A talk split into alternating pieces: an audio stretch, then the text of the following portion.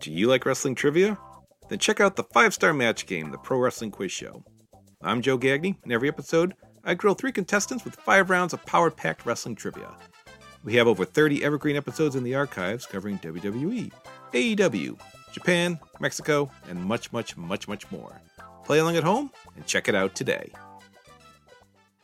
This podcast is a member of the Voices of Wrestling Podcasting Network. Visit voicesofwrestling.com to hear the rest of our great podcasts, as well as show reviews, columns, opinions, and updates across the world of wrestling.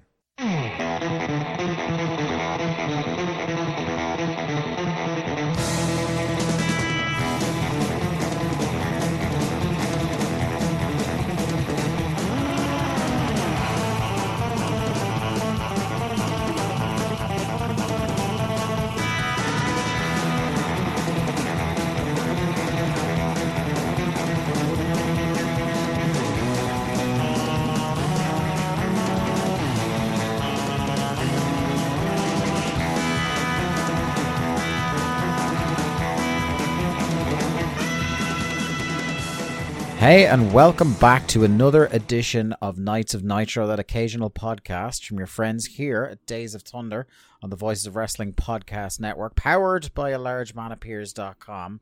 I'm your host, as always, Dave Ryan, and I am joined by my channel hopping buddy, Lee Malone. Lee, how are you? I'm good, I'm good. Uh, looking forward to the night show. Really, really am. Um, I've had a, a busy week while being not busy, which is one that was odd kind of uh, weird things to explain where you've had nothing on but you've just been doing stuff all week. Yeah, I found that like uh, in the past, time fills itself. Like you can feels like a really existential thing to say, but like you kind of uh, you, you kind of you'll clear off time so that you have plenty of it, and then shit just gets in the way. You know? Yeah, man. It's just been like I've been home all week, but yeah, I feel like I've been doing shit all the time. It's it's weird. I think I I blame having children. I mean, they're Yeah. they're the the problem behind all Yeah, all of my yeah. life. I mean, I don't have that excuse. Like unless you count my dog.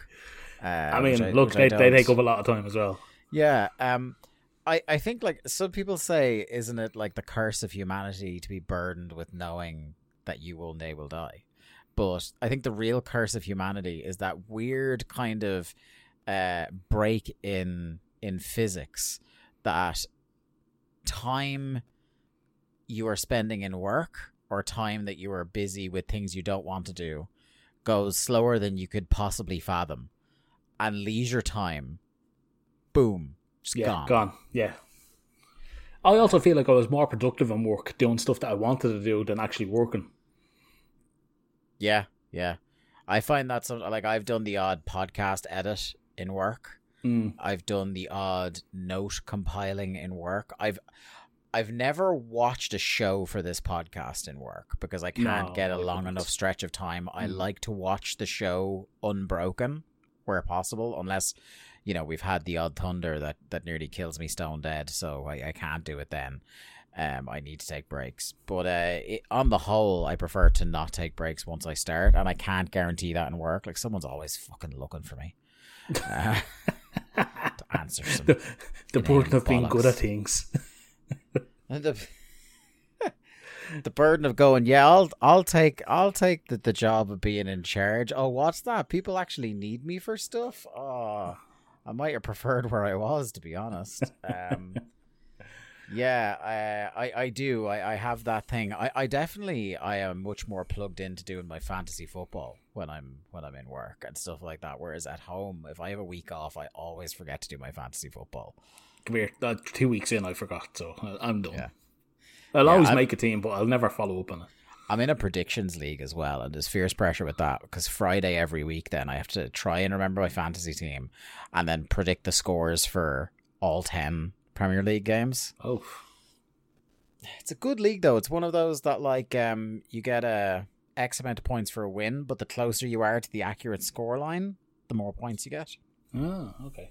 and then your goal difference over the season, like how far you all you were off the the real goal tally for the season, uh, comes into play as well. Um, it is made by bigger Mats nerds than me, bigger Excel nerds than me. Um, Jack Lazell is one of the those Excel nerds that makes that league. But um, can you tell how drained we are of having to watch five hours of TV this week? that we're just like casually dancing around. Maybe one of the more packed shows we're going to do this year. Talking about dread and time and yeah, but but on a brighter note, I really enjoyed both of these shows. Yeah, you know, like maybe I'll I'll look back fonder on it in review, but I don't remember actively going. I'm really enjoying this Nitro. But in hindsight, now that you've said that, I think that's a three-hour show that I watched in one sitting. And like I said, I try not to take breaks, but I end up usually having to like pause and go for a walk or something during a Nitro. I, I so long. I thought it was a real stuff happens show, Mm.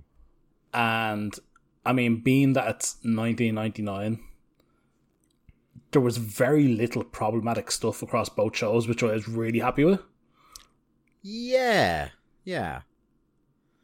I think there's only one segment that I can recall writing, um, and it was a raw segment Mm. where it was like, "Oh, that's a," and it was the crowd that were being extremely dodgy. Yes, and you know the exact one I'm, I'm Mhm. talking about. Yeah, but that's like 1999 crowds. Everyone, uh, I don't know what to tell you. uh, come here. Both these crowds, apart from like you said that that moment, um, I thought both crowds were fucking incredible.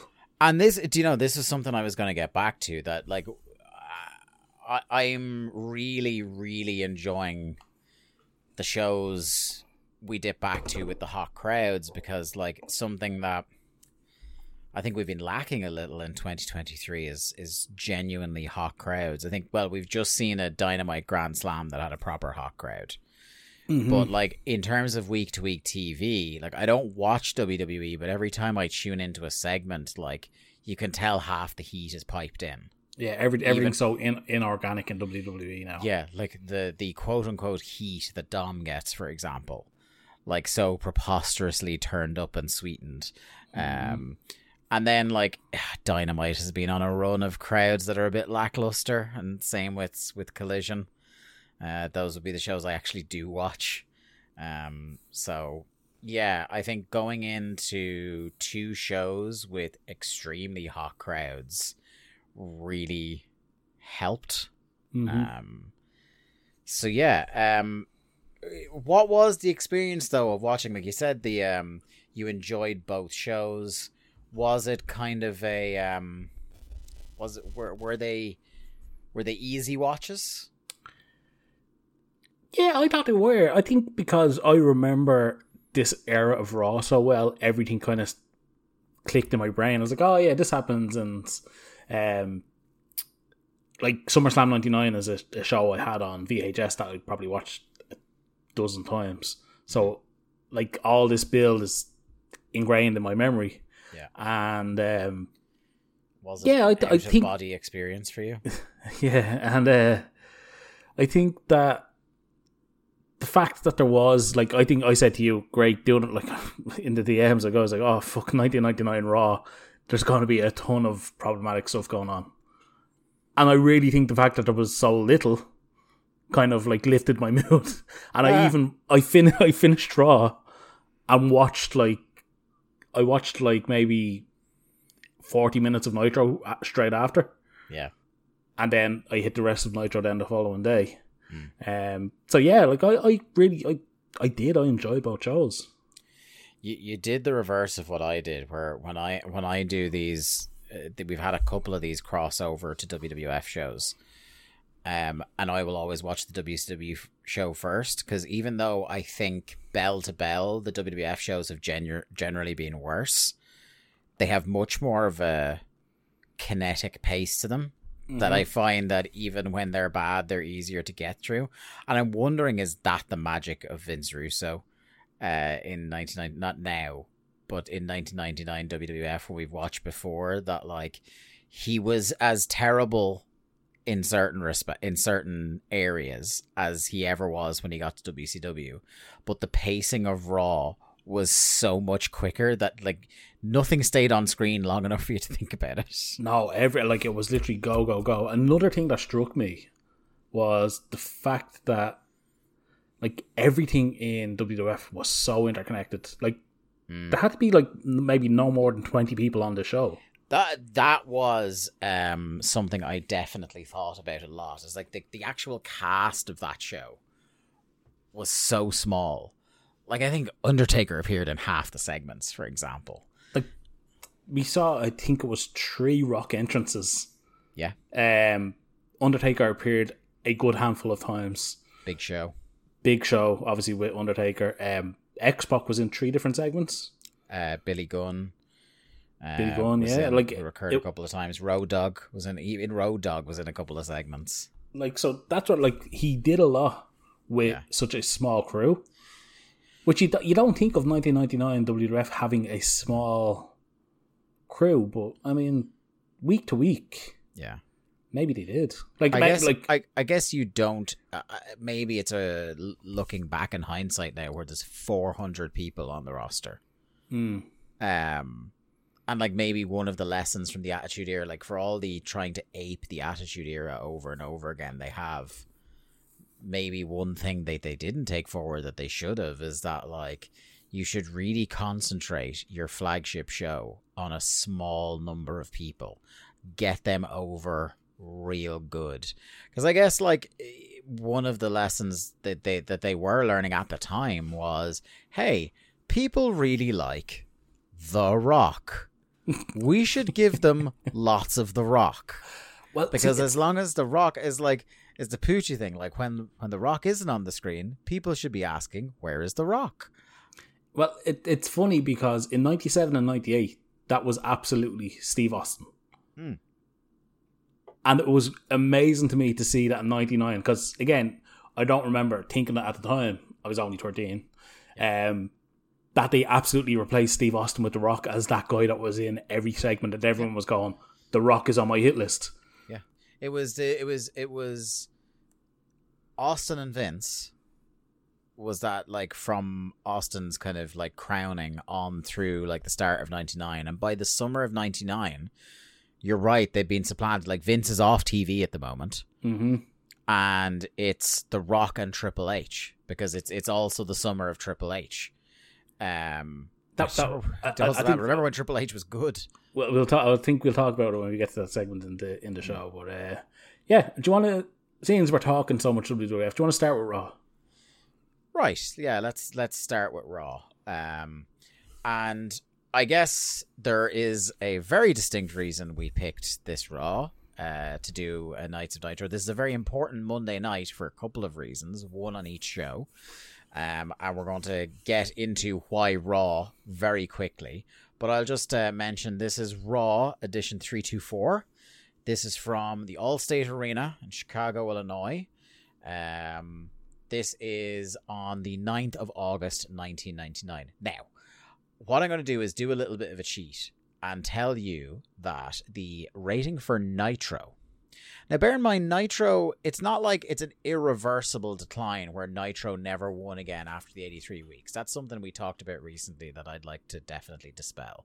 So I think that is the kind of head canon of a lot of people that just listen to like Bischoff and people like that. That like once the streak was over, They never won again. Bischoff was out of power. They never won again. But that wasn't true. That was not true. Um, so I'm going to tell you that Nitro did a 3.1 rating. Okay. Okay. And now I want you to tell me what you think Raw did if you haven't looked it up already. If Nitro did a three point one, I wouldn't be surprised if Raw did around 4.2, 4.3. Well, you will be surprised because Raw did a 6.4. What? yeah, yeah. Uh, wow. This was a fucking whomping. like more than double. Holy shit. That is like an extraordinary. I, I didn't think it was still that high of a viewership number in Yeah. like mid 99. Yeah. Like I thought both had come down kind of to like five, like maybe a high of a five even, but mm. like fucking hell. Now I wonder did people were people tuning in for the Millennium Countdown? So here's the thing. Uh, this is why we're here on Raw. As you said, the cold open happens, and it's the countdown of the Millennium Clock. One hour, twenty-five minutes remain. Not even the top of the hour. Yes, yeah, yeah, yeah. deep into the second hour, Mm-hmm. which is very interesting. Um, I guess they probably have that thing. Like there was a phenomenon, like, and it was a kind of widely held belief at the time that people did do a little bit of channel hopping at the top of every hour. So Mhm. maybe they thought people are going to hop over to Raw anyway. So there's no like and have a look at what's going on. So there's no point in putting it at the top of the hour. Let's put it at a time where people wouldn't normally switch over and see if we can get people to switch over. Yeah. Um, I wonder is that the the wisdom here? Now I'm gonna rewind to the summer of '99 in our lives, Lee. Um, so I had just turned ten years old, which I think would that have made you around 13? 13, 13. yeah. Did you know who the Millennium Man was Yes, in advance? I did. So were you online at that stage? No. Were you a Power Slam reader at that stage? I was a Power Slam reader. Um, I got into Power Slam very early in, in my life. Yeah. I wasn't getting it every month because, you know, I wasn't rich. yeah, it was like for the time. I remember that that like for a magazine that came out. How often does it come out? Was it monthly? it was monthly. It was monthly. monthly, yeah. It was like when we eventually turned to euro. I remember it being like a five six euro magazine, which at the time was scandalous. It, was, it wasn't cheap. I can tell you that much. No, Um, but no, again, do you remember Teletext? Was Teletext a thing as you oh yeah, yeah, yeah. Yeah. The the Sky Wrestling Rumors teletext page. the Sky Wrestling text? Yeah. Um, that was definitely if you knew enough, that was telling you it was Jericho. Mhm. Um, but yeah, I, I can't remember how exactly I knew. I think it would have been Power Slam that gave it away. Yeah. Um, but I absolutely knew it was Jericho. Um, I've talked about this before. I would go to a friend of mine's house on a Friday night. We would channel hop between TNT and Sky Sports and watch um, Raw and Nitro. Again, Yeah. for any of our American listeners who may not be aware of this, we would not get Monday Night Raw or WCW Nitro until Friday nights. Yeah. At the peak Uh, of the Monday Night Wars. It was not on live. Yeah. You couldn't record it. It was Friday nights, nine o'clock. Um, TNT would come on after. Not uh, what was it? The, the children's Cartoon channel, Network. Cartoon Network. Cartoon Network. It would that's turn at was. nine o'clock. Yeah, to TNT. Um, First thing on on a Friday would be Nitro, and simultaneously Raw would be on Sky Sports. Yeah, uh, it was interesting because um, so and also I will say that that that broadcast of Raw stayed almost right up until so they would start airing it live in the mid 2000s as well as keeping that Friday slot because it was such habitual viewing for people but it became a Friday night at 10 p.m. Uh, shortly after the invasion finished because that was when I was like in two late 2001 early 2002 I started staying in my granny's on a Friday night and they had Sky Sports. And I would then watch uh, Raw for the first time. Like I'd watch it on I'd watch it on tapes but I'd watch it for the first time live as live got in the, the UK and Ireland back then. But yeah you would do Nitro would be on a Friday and then if I'm not wrong for a long time Thunder was the Saturday and then towards like 2000 they would do them back to back on the same night on TNT. Ooh, I, I can't. Again, by that era, I wasn't seeing much WCW. It was they Um, would do Nitro and then the night after they would do Thunder. Mm. But then because obviously it's the end of the week, they would just air them back to back. Um towards the end of the like I think it was it was around the time of the the the Miss Hancock wedding Nitro that TNT stopped airing over here. Okay. And that was the end of WCW for me. Well, cha- Channel 'Cause it- Five picked up. yeah. Which I didn't have. Or, or worldwide, whatever it was they Yeah. had. Yeah. Yeah. Um, but yeah, it was uh, for me as like I said, just turned ten. I didn't know. So the last The last time I was ever surprised by a jump between the two companies was DDP Okay. because it was for my birthday. I think I, I told the story before that DDP we watched DDP come out on Raw the morning of my birthday. Uh, and as a huge DDP fan, lost it. um, never thought in a million years he'd be the stalker. I'll tell you that. But anyway, um, I think it was literally for that birthday I got a Power Slam subscription from my cousin. Ah, okay. So like after that, I was more clued in. Um, so that was the last one to surprise me. But yeah, Jericho, and it's funny because like we watched this show open, and immediately, like like you said, people were in the know because there are, is a, the first sign you see It's Jericho. on Nitro. They try to cut away from it so quickly, Mhm. but it's the Millennium Man Chris Jericho sign you would then see Later shown on. for much Yeah. longer later. Um, and it's just funny that even in 1999, for all the kind of like shit we gave fans back then, there was a lot more of them that were clued in than you'd necessarily have given credit for. Well, I mean, there's Um, there, look, you can shit on him all you want. There's a And I will. reason that that Russo believed uh, everyone was an internet fan. He was just Yeah. 20 years ahead of the business, basically. yeah, yeah. Not not to give him credit because he's a piece of fucking shit, but anyway, yeah, yes, yeah. But that, so on the signs, that was the like the first thing I noticed that was like absolutely incredible. The amount of signs, Mm-hmm. not even that there were signs, but just the amount of them. Because like I've never been a like I think we've all been the guy at a live wrestling show who just is stuck behind a sign and miserable about it. But it's a real sign of wrestling's popularity when there are that many people who are willing to put the time into Yeah. making some of these signs. Well, Like, see, that's people because, fucking cared. because going to, to the show was an event of itself, and Mm. you wanted to have like everyone has like a funny chant now, or they sing along to a song. Back then, it was you put up your sign. That was your way of being part of the show. And it was your emotional connection, wasn't it? Because like Mm-hmm. some of these people, again, like some of the signs are obviously just like someone just took a giant sheet of card and wrote on it with marker, but some of them are so fucking elaborate that like you're like that's somebody that cared so much about Billy Xbox. Gunn. Yeah, yeah, that they they they took several hours to design a sign for them or do a bit, you know, um, and like you know, now like you say, as much as sometimes the the chants, there's the odd chant that's funny, or there's the odd like the the escalating video game bit signs that were Mhm. happening in AEW for a long time. I think they might still be, but I just still kind of lost yeah, track yeah. of them. Yeah, like the odd time those ones laugh at me, like it, or make me laugh, laugh at me. Uh, that they make me laugh. I, it is a completely different vibe. Now it's more like I, I don't want to say it's exclusively fans trying to get themselves over now, but it's it it feels a lot less genuine in terms of the actual connection to Mm. the people. Act- actually, seeing as you're mentioning the video game, but being that, that that's a botchamania thing. Yeah. Did, did you see the tweet I put a couple of weeks last week, the week before?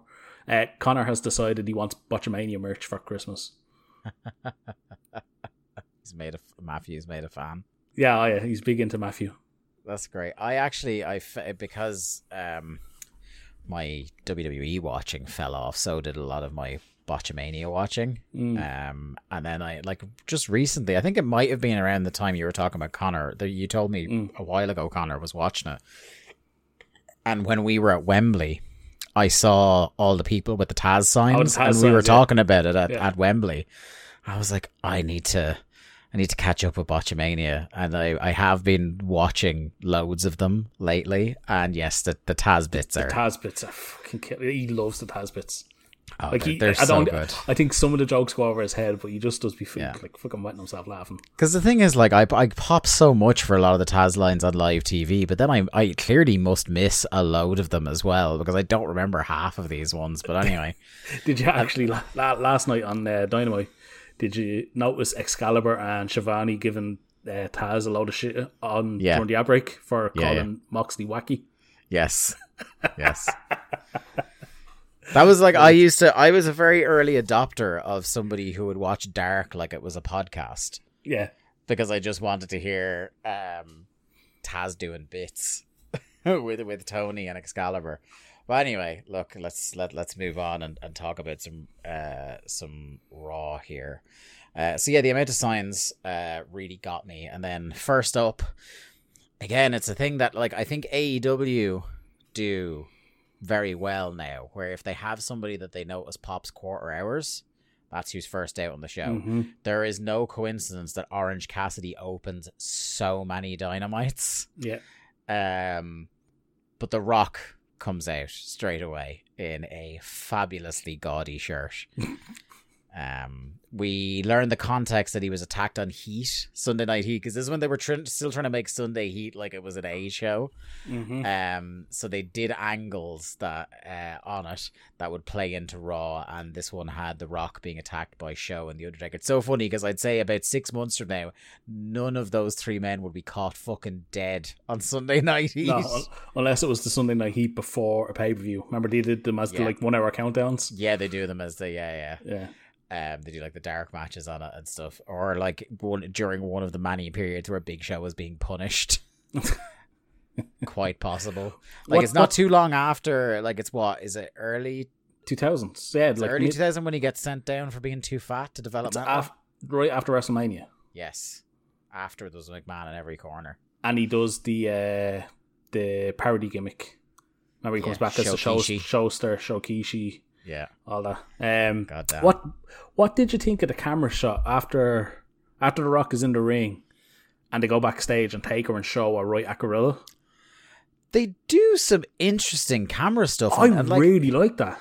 there's some really like I, I actually had written that in my notes where um I it's been so long since Raw has done interesting things with camera work. Mm-hmm. And these weren't things that like I was watching at the time. Like they were doing these kind of things full time, and there was a couple of things like this. Like there was an honest to god conversation between two men uh, later on in this show where they were standing opposite each other, not in that weird semi facing the camera talking to each other Mhm. sort of way, and I was so put off by it because I'm so used to people standing like wrestlers having conversation. But yeah, there was this like so he's cutting his promo and it cuts backstage to um Taker and Show looking through the curtain. And Uh, Show like goes to walk up the steps. Yeah, Yeah. Thought it was interesting. And again, really like there's thought it was also some sh- some shots of the backstage area where people are coming down the stairs to go out, which was like just not a regular thing. yeah. Again, like later on before the main event, you see Show coming down the stairs, and you see the sign dressing rooms one and two up, pointing up, and I was like, that's like it's it's good. Like I stuff like that, you don't get that anymore. Um, Yeah, very unusual. Um what did So- you think of? So it's pretty basic rock promo. There wasn't to it really, was Uh, there?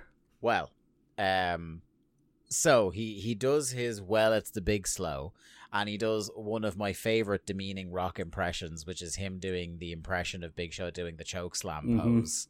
The "Arr!" yeah, uh, all timer rock. Uh, especially, it's one of the ones that uh, doesn't age like milk. Uh, Yeah, like well, the amount of like the surprise, the surprising amount of times that he does offensive Asian stereotypes that I had completely suppressed for a Okay. long, long time. Or the amount of shit that him and Austin would pull on uh, Lilian.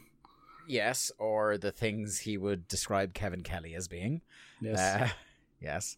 Um I one thing I will say about The Rock that is a very fair criticism of his promos. The promos were much more engaging and much more electrifying, for want of a better term, during his initial run than his kind of cringy uh, comeback run against Cena. But something that has been leveled at him in the past is he was a man who cut promos that got The Rock over exclusively to the detriment of the person he was cutting the promo against. mm-hmm. And the truly great wrestling promos are somebody that raises all ships. Because if you, again, and it's a very fair thing, if you completely decimate and discredit the person you're cutting a promo against that you're building the match with, who have you beaten? Mm-hmm. and he was definitely doing like this was a big show who now again given the impression big show's making in stamford i wouldn't be surprised if some of these lines were fed to the rock but it's not something he was just doing against the big show No, You he did it like he did it to everybody. His, thing was to belittle people. That's that's what The Rock was all about. and, and it kind of works as a heel because then you kind of you discredit Stay Stone Cold, hmm um, but then He you get your comeuppance. Yeah. He kicks your ass. Yeah. But like this was babyface The Rock, so like if if babyface Rock is telling you that these guys are dog shit, hey, the good guy's telling us this guy's dog shit. He must be dog shit. Um, and I feel like that's kind of like uh, sealing Big Show's fate here to a certain extent because he goes, all the Rock's fans see Big Show come out and say, "I gotta take a leak. This guy sucks." Which yeah, like not not great. Yeah, because like you can see, you can do the thing where you're t- like he's a big guy, so he's slow and he's stupid. You know, you're doing the "Uh, uh," just like the, Shane would later do the which way did he go and stuff. But there's ways you can play those tropes of the giant, and then like Big Show outsmarts you and wins the match. You know, um, but this was like this is just It, he it, feel- buried him, and Big Show didn't get his win back. it feels like we saw for like five years straight. Everyone just take the piss out of the Big Show. Yeah. like Nash, Hall, Hogan. it's kind of incredible with like and even continuing on past this with very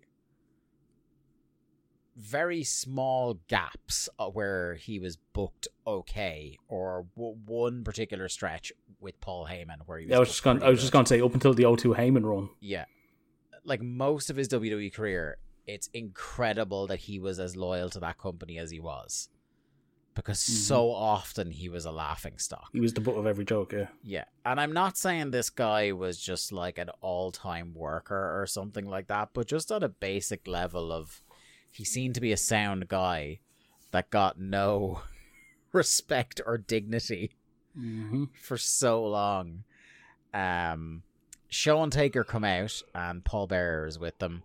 Um, I was worrying for a second that this was going to, well, worrying and sort of excited for was this Raw going to be the driving out to the desert on their motorcycles Raw? But I think that's no, that was a couple of weeks. It was a couple of weeks ago. Yeah, Yeah, it was in between the last night, the last Raw we covered, and this one. Sadly, yeah. That, that's when they formed the Unholy Alliance. Yes. Um. So Rock stands his ground as a babyface. He's not going to bail on the two guys, but they beat him down. Then X-Pac comes in, which which apparently for everybody this is return. He had had a suspected concussion and he's back now. Um, he's out. Then I wrote Road Dog is out for some reason because I guess like the the DX men are still loosely affiliated, even though Billy mm. Gunn, Triple H, and Chyna are all off doing their thing. Yeah, so Triple H left the night after WrestleMania. Him and Chyna were in the corporation. Then Billy left sometime around, I want to say, fully loaded. It- Probably a little yeah. bit earlier, maybe. Was it before or after King of the Ring? It was just before, I think, because didn't he beat X Pac in King of the Ring? And that kind of, I think it would have been right after he won, he fully left and turned heel. So King of the Rings, yeah, start of the summer. So this is So like him, August. him, uh, X Pac and Road Dog were like the last two remnants. yeah. Did uh, actually Um, didn't didn't they do Chyna and Billy against Road Dog and X Pac for the DX name? Oh, they might have. I think they did. That does sound familiar, yeah. Um, so Road Dog comes out. What's really funny is that in this frantic moment where there's two monsters either side of him, he tries to do the shake, rattle, and roll, which involves a long period of dancing in between strikes, and it allows I can't remember, I think it was Big Show he was doing the shake, rattle, and roll to. It allows him to completely recover, and Undertaker was just standing there the whole time, and they just beat the shit out of him. and then third time's a charm, the actual backup comes in the form of Kane. Mhm. Um, and one thing I wrote at the end of this when they finally cleared the heels out of the place is as much as it was a stable that absolutely outstayed its welcome and came back way too many times, killed all the nostalgia people had for it. The DX music rules. oh, it's so good. It's so good. I like I am I, I think I said on this show before, I am much more the the, the King of Rock uh remix guy, but Mm. Even the original DX music, just that bass line is just Yeah. so god goddamn good. You you can't watch it on a show and not go, yeah, that's good. Yeah, yeah, it's great.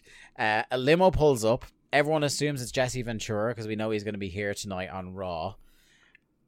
Door opens. It's not Jesse Ventura. It's pilled up Shawn Michaels. Straight from the pharmacy. Pupils fucking erupting out of his head as he came out. But Jesus, a fine head of hair on the man, I have to say. He's no Nick Jackson at this point. I'll give him that. Yeah, the the hair had not started to go by a long shot. It was it was luscious. It was voluminous. It was as a long hairsman myself, I was very impressed by the the body it had. Where else are you going to get Shawn Michaels hair discussion?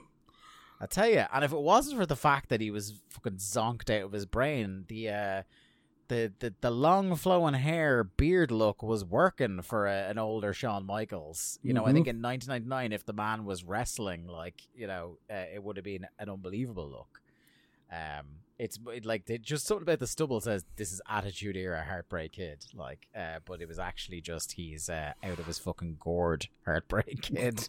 Nobody wanted to give him a razor just in case. Yeah, we get the first of two, count them two commercials for StoneCold.com. Did you ever go on any of those superstar pages? No, never. I did. They were awful. I remember noticing them start to pop because it was a while in 2000 where they started putting them in the lower thirds. They did.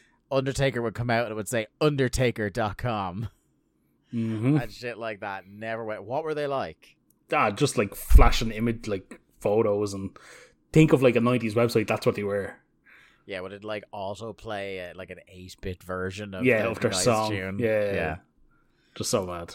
Yeah, I kind of like that. Um, yeah, the, the the ads were really cringy. Um, X Pac and Kane backstage reunited, and they challenge the acolytes for the belts tonight. Singles match next. Uh, Christian versus Gangrel. Uh, Christian's Oh. music is as bad as Gangrel's is good. I have written. Okay, Dave. Let Let's have a discussion. Okay.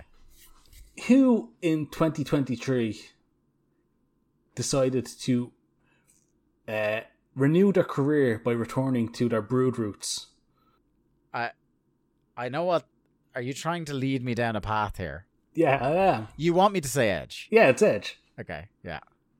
So this is summer of 1999. When did the brood begin? Oh. I don't know. Like late 98? Late 98. They're still together in at Mania They are. because they're involved in the worst Hell in a Cell match of all time. They are. But they're broken up by midsummer at the very latest of Yeah, yeah. 1999. It was a very brief period of time and they weren't good. Yes. And Apart yet- from the theme song. And yet, you have these fucking idiots pining for Brood Edge. Yeah. Brood Edge, Dave. Brood Edge is the funniest thing of all time. I he think. came out as Brood Edge, a character he portrayed for all of six months. That was no different to previous Edge or Edge that followed after. I, did the new Brood last nearly as long? No, Jesus, no. The New Yeah, Brood lasted until the No Mercy match. Oh, yeah, yeah. yeah. So, what, three months? The Terry Invitational Tournament, you yes, mean? well, I, I didn't.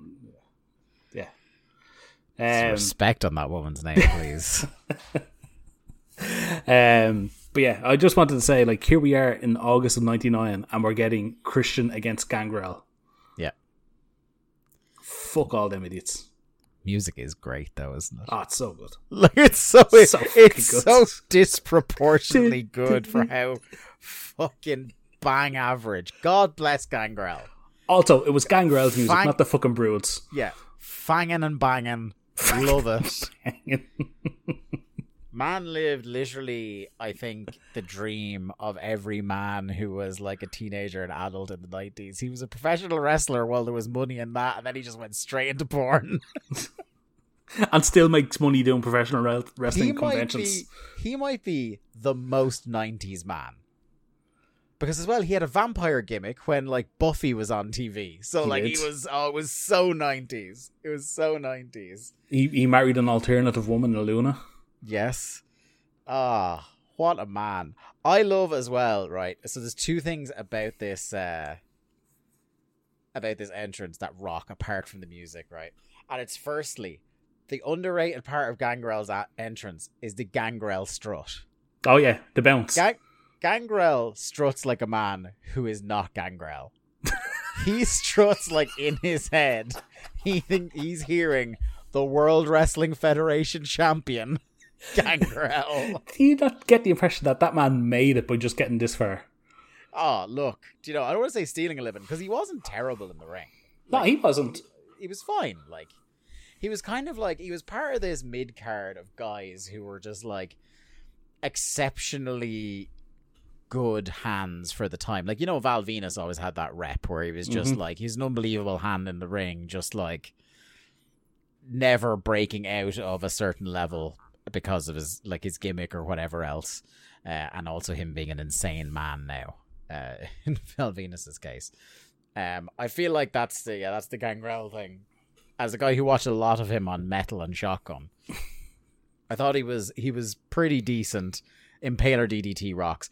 The other thing I love about his entrance here is that immediately when the bell rings, you can hear fire extinguishers trying to put out the fire on the ramp from his entrance. Like literally ding ding ding, and you hear the background.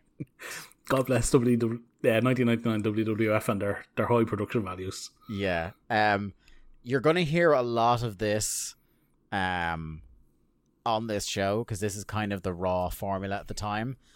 Things happen of varying qualities for 90 seconds on Yes. this show. This particular 90 seconds in this match was pretty good. Yeah, it was. Like- it was pretty, pretty decent.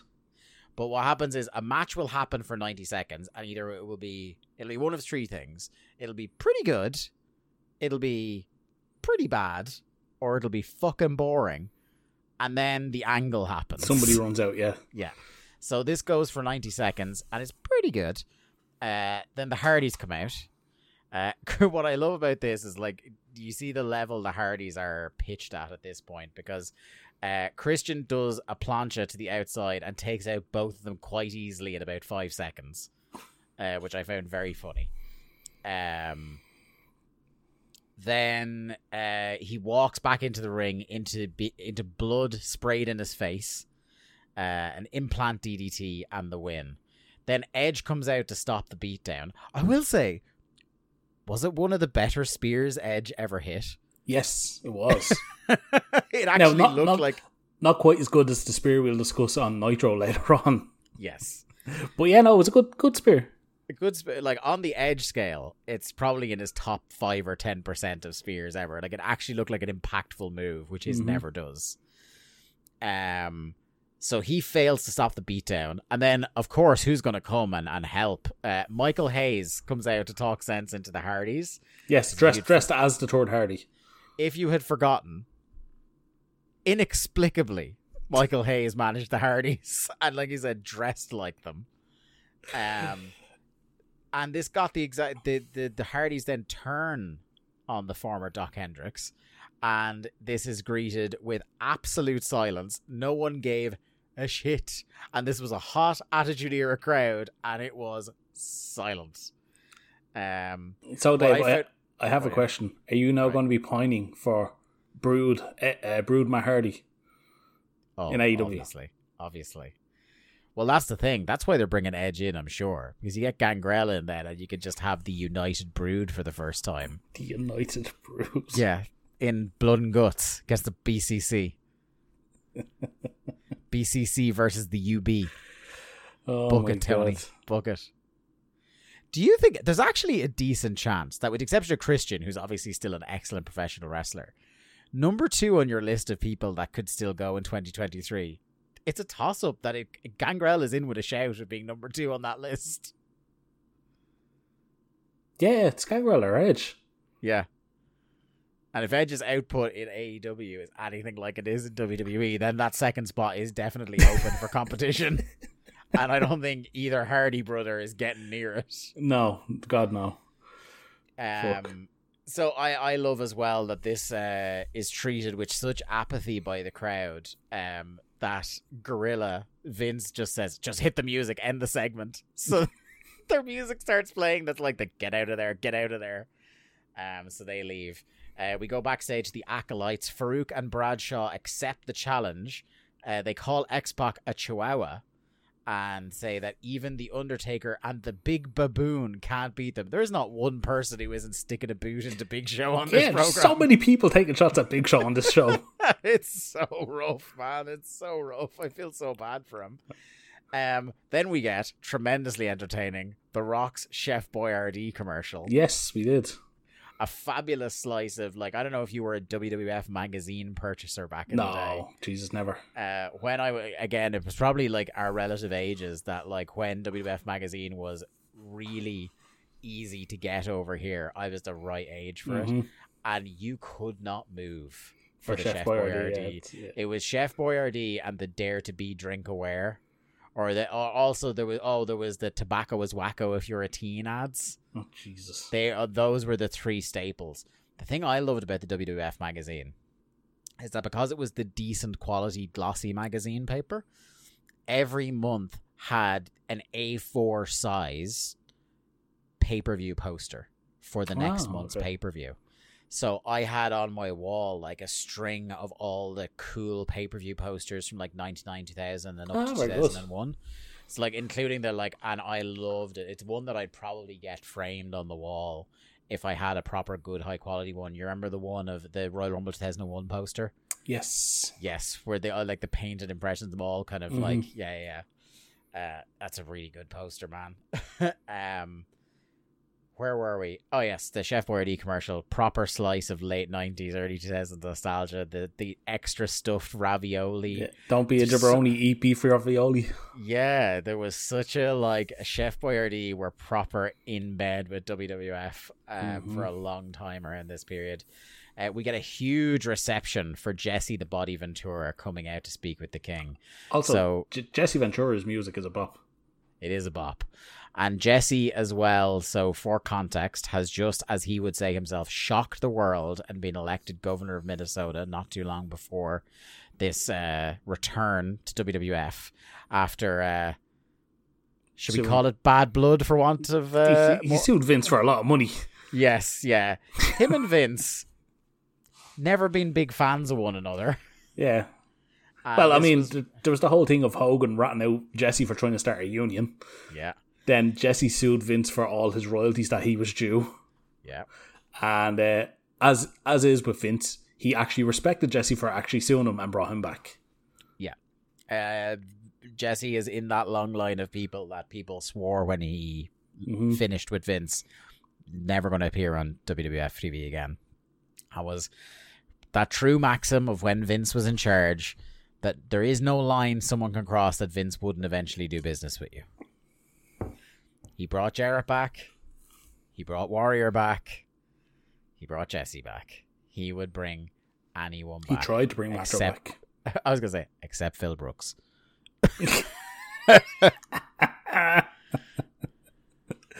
Uh, nobody wants Phil Brooks.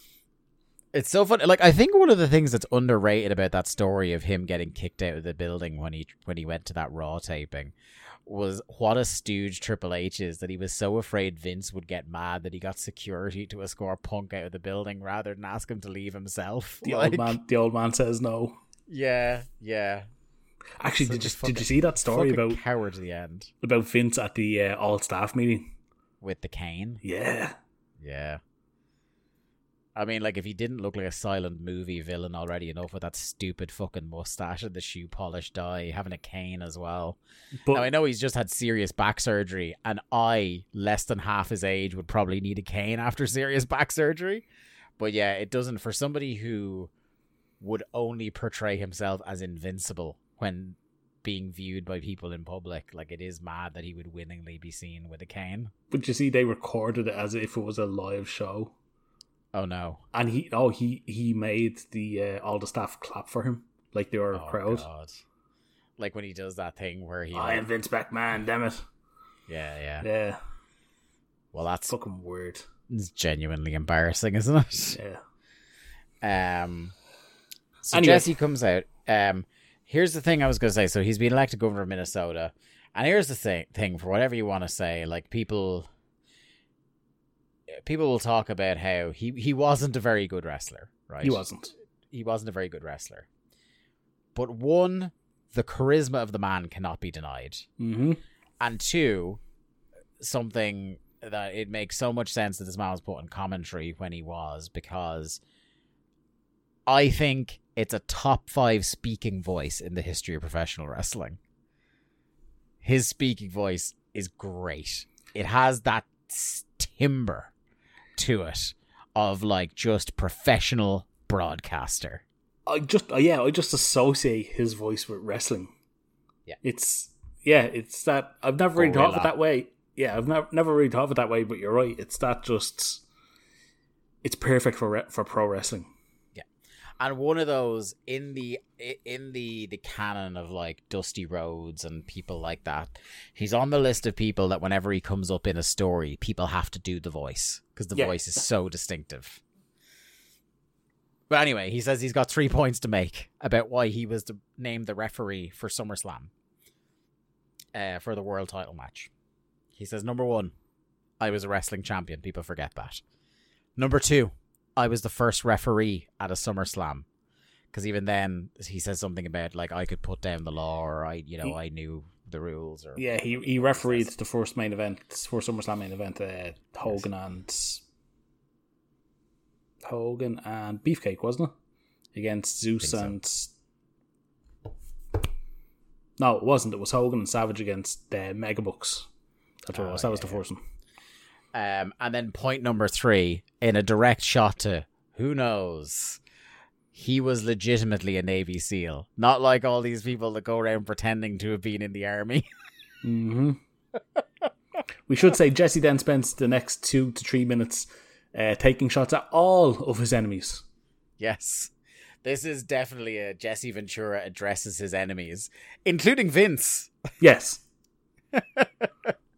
But you know, here's the thing that we all know about Vince as well is that Vince did get tickled sometimes by people lighting him up on TV. And it's weird because like he wouldn't let people do it all the time, but sometimes he was kind of into it. Like the, the, Um, the Heyman promo, yeah. The Heyman promo is the most infamous. It's like, gonna make me money. if you've never seen Paul Heyman tell the story of uh, that infamous promo, the of background to it, yeah. 2001, it's fantastic. Um, I don't think anyone else on earth would ever get away with like l- even mentioning Vince's father on television, Mm-hmm. let alone all the other stuff he said. But yeah, it's just a just a weird man for sometimes. Like you can't say anything bad about Vince, but sometimes he really wants you to stick the boot in. Um. So where am I here? Oh yes, he said he is the only one. Um. WWF could only call him to lay down the authority to crown a new WWF champion. He calls Vince, and I quote, a scumbag in this. And then Triple H comes out, and we mentioned it last time we did a night uh, a Nites of Nitro Raw crossover, but we've already mentioned one all timer wrestling theme on this show. Actually, two Gangrel and DX. Um, My time is right up there. I do enjoy my time. But I think it's because it was around not very long. That's why I like it. Yeah, So much? had like tw- nearly twenty five years of time to play the game. Yeah. Um, For a man who like plumbed the depths of what little nostalgia existed for him, it's kind of surprising he never went back to my time. well, see, going back to teams is only a new thing that they've started doing. Yeah, but you remember, because he went back to like they did. Obviously, they brought use back King- Evolution. King of Kings in Yeah. every now and again, and that's what they used as the alternative for Triple H. Um, a suit boy. I don't know if we talked about this last time, but it was only when I was watching watching the show back I kind of thought about it. It was a really big deal to give Triple H a SummerSlam main event. Yeah. Like a really big vote of confidence. This was they were pushing this guy to the moon. Like, if I remember correctly, he beat Rocky in a strap match to win the number one contendership. I think got fully loaded. Yeah. yeah. Um. I guess it's a thing where like circumstance kind of dictated it as well because They just don't take Rock Rock had turned back babyface. Mhm. Foley was obviously a, a made babyface for life by this point. Yeah. Well, I- they they had done the Foley heel stuff post Mania. Yeah, and then they did But he- Taker to follow it up. I think it was even a thing though. Like eh, now, this is my recollection. I haven't watched this TV in a long time, but they were he was being portrayed as a heel, but people still liked him too much. Yes, they were. Yeah. He was he was never getting the top heel energy ever again. Um, Um, by ninety nine. So you kind of on the heel side in terms of main event heels at this point, it was just Taker. well, like I said, they they just don't take her Austin. Yeah. They obviously had no faith in Show. Yeah. Uh, Shamrock was fully a face at this point, so and they weren't going to give him a heel tour. And heel on his tour. way out the door. Yeah. Um. So yeah, there, there really wasn't, and we know Austin wasn't working with Jarrett Yeah. And well, and Jarrett's contract was coming up as well. two weeks later. Yeah. So, um, yeah, there, there really wasn't anyone else, but I do think it was kind of a sign of right. Well, we got to push this guy. Yeah, and they did, and this was the thing is like eh, at the time when they were firing on all cylinders during the Attitude Era, when they decided to go with someone, They, they, went with fucking went with them. hmm They fucking went with them. Um, and they really did with Triple H. And he, again, it's so funny. He feels more genuinely big time in this segment than he did during like his reign of terror a few years later, where they're trying to make you think this guy is Harley Race. I I really thought he was great on the mic here, like opposite opposite uh, Jesse. Dude, I'll say it I'm blue in the face. Like the run from like early to mid, early to mid '99 all the way up till the quad tear, this guy was killing it. He, was got he understood it. He knew what he was. He knew what he was. It was before he was doing the long promos to start the show, but it was getting genuine heat at the time. You know, and it wasn't just like tropey not getting heat bullshit. And he was very good in the ring. Like people Mhm. forget that because of how long he's not been good. And also I think, you know, the WWE brainworms people really over egg how good latter day Triple H is, where like he might have one uh, two good matches a year, if Mhm. that, towards the end of his career. He was nothing. Like the the ninety nine two thousand Triple H could work circles around this guy. Um he was I I really liked him. I really like I hated him, but I liked him because of it. Um and yeah, he, he feels really big time here and he was great on the mic. He says that uh Jesse is stuck in the seventies. He doesn't care if he was with the president, doesn't care who he is. If I feel like kicking your ass, I will. Then Shawn comes out and he said, Triple H, don't forget, Jesse the Body has standards and practices he must adhere to. I don't though. Uh then you get to see you you had said in our um in our Discord channel that you see the many faces of Shawn Michaels tonight, Mhm. and one of them was here when he forgot the name of the company he worked for.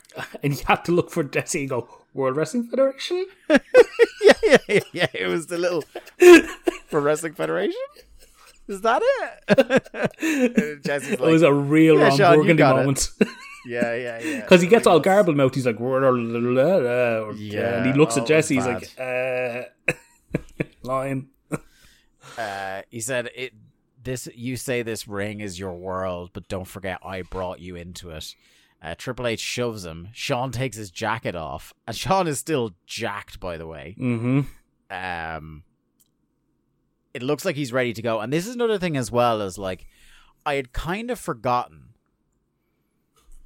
like because I was so hyped when he came back in 2002 i've talked about this so many times and not even just on this podcast. I brought it up on i was just on the must see matches podcast talking about the x7 main event and shawn came up in that i was talking about like the 2002 return i was so plugged in and so hyped from, but like shawn left right when the company got nuclear hot like he he, had to retire and it's such a sliding doors thing. Like, what would Shawn through 98 and 99 have looked like? But you could tell by the crowd reaction when he took his jacket off that want- this guy would have, Yeah. they would have uh, the the rating or the buy rate this would have done if he could have come back 99 or 2000 would have been through the roof. There's a reason they spent four years teasing the Triple H match. Yeah. Yeah. God, that match. uh, uh, Anyway, right, we're gonna I'm gonna go down a, wheel of nostalgia there for how much I Mhm. love that match. Maybe my my my last like proper high high rated Triple H match of all time. I hate that I was like an hour away from that match happening. You didn't go to it. I couldn't. I was sixteen. Yeah, such a shame. I hate it. Um, so he takes his jacket off. Jesse breaks up the fight. He whispers in Shawn's ear. Shawn says, "Great idea from the body. It's going to be Austin versus Undertaker versus Triple H tonight." And I was very confused because I had already copied and pasted the card for tonight down, and I had forgotten what happens next. And I was like, "What?" Um, Yeah. So then we get a teaser for one of our for what's going to be our next crossover across the ba- brands. The uh, SmackDown season debut is coming at the end of August. Um, Oh, we're doing So doing another simulcast for that one, yeah. yeah, I think we'll do the or even maybe a standalone of the the debut of SmackDown because now Thunder has competition. I think it's an interesting one to talk about historically. We get a little skit with uh, D'Lo jogging with Mark Henry. They're doing this thing where like the two of them are buds, and uh, D'Lo is Eurocontinental champion at the time. Uh, he's helping Mark Henry get in shape. Very funny, helping an Olympian get in shape. Um, goes into the woods uh, to take a leak. Uh, Jeff Jarrett hops out of a car and batters D'Lo and then runs away. Yep. Um, then we have ah yes, the singles match: Jeff Jarrett versus Val Venis. A bunch of men dressed in bras have a sign saying that they'll show theirs if Deborah will show hers, and she acknowledges them repeatedly through her entrance, um, much to the chagrin of Jeff. 1999, everybody. hmm Then the porn man comes out. Uh, Who'd have thought the porn man would be the least problematic man in this match? Indeed. Uh, he barely manages to get his hello ladies out before Jeff jumps him. Um, JR, JR, in the most vague, there's something happening, but I am not going to tell you about it because I want you to keep tuned in for the next segment. He goes, We've just got a, an update from backstage that something happened. We have no details. they spend the whole time in this match talking about something's happening. I'm hearing I'm hearing reports. Apparently these reports had no detail though. Uh, absolutely nothing happens in this match. Um, Deborah gets up to distract. Jeff nearly takes her out. Uh, Val wins with a blue thunder bomb. Yeah, what the fuck? Did not know he had that in the locker. Don't remember that. Um, Val returns to uh to help Deborah because she's getting berated in the ring by Jeff because Jeff is doing the uh, I'm a massive sexist gimmick. Mm-hmm. Uh, we go to the back and Austin is dead. Not for the last time in 1999, Steve Austin is dead in the backstage area. a man has been fucking killed, stone dead at the bottom of the stairs. What I find hilarious is a bunch of medics and referees come to check on him, and somebody goes, "He must have tripped," and literally.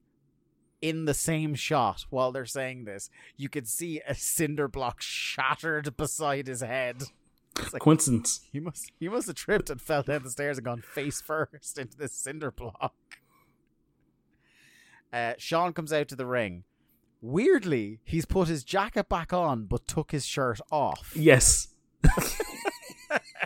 so Steve, so Shawn Michaels was backstage shirtless. Do you know what I think actually happened? I think this guy was enjoying himself all night and forgot he had a middle segment in between his initial segment and refereeing the match. So I think he was changing. And so when Shawn, what the fuck are you doing? You have to go back out. And he's like, I just need the blazer. Again, though, in incredible shape. Incredible shape. Incredible shape. Um so he blames Triple H. And again, here's the thing, running through his career. Austin dead backstage segments. Triple H responsible for heinous attacks on people backstage in segments. I did. We kind of skipped over. I did love Triple H showing up, going, "What happened?" Uh, yeah, yeah, that, that was pretty good. the the innocence. it was, It was fake very well done. but it was like, yeah, yeah, it was supposed to be disingenuous, and it was very, very good. So he comes out and uh, yeah, he blames Triple H. Triple H comes out and he says, "You know what? The triple threat match is now Falls Count Anywhere, and I'm putting your number one contendership at SummerSlam on the line. Triple H fucking loses it. And he says, Do you know what, as well? I'm going to be the special guest referee. I, I thought Shawn was lost here. He kept Yeah. stumbling over his words. He kept losing track of where he needed to go. Yeah. Um, I thought Triple H did well getting him back on track. Going well, who's the third person in the match? Yeah. He has this big smile on his face. It's like, I think you saw him go off in the ambulance as well, Chief. and he goes, um, Yes, but we're going to name a replacement. And as soon as he says replacement, this crowd are buzzing and the Chyna chants start. Mm-hmm. So I can't remember how long they've been laying it on that she was going to turn on him. Mm-hmm. But well, she it's clearly turned, turned previously. yes, yes, yes, yes, yes. I recall. Yeah, I vaguely recall that. Um. So as soon as he says it's going to be replaced, replacement, people are chanting for Chyna. Mm-hmm. She was incredibly over in '99. She was, and he's like, "Who could I possibly pick? Who would stab their own mother in the back for one chance?"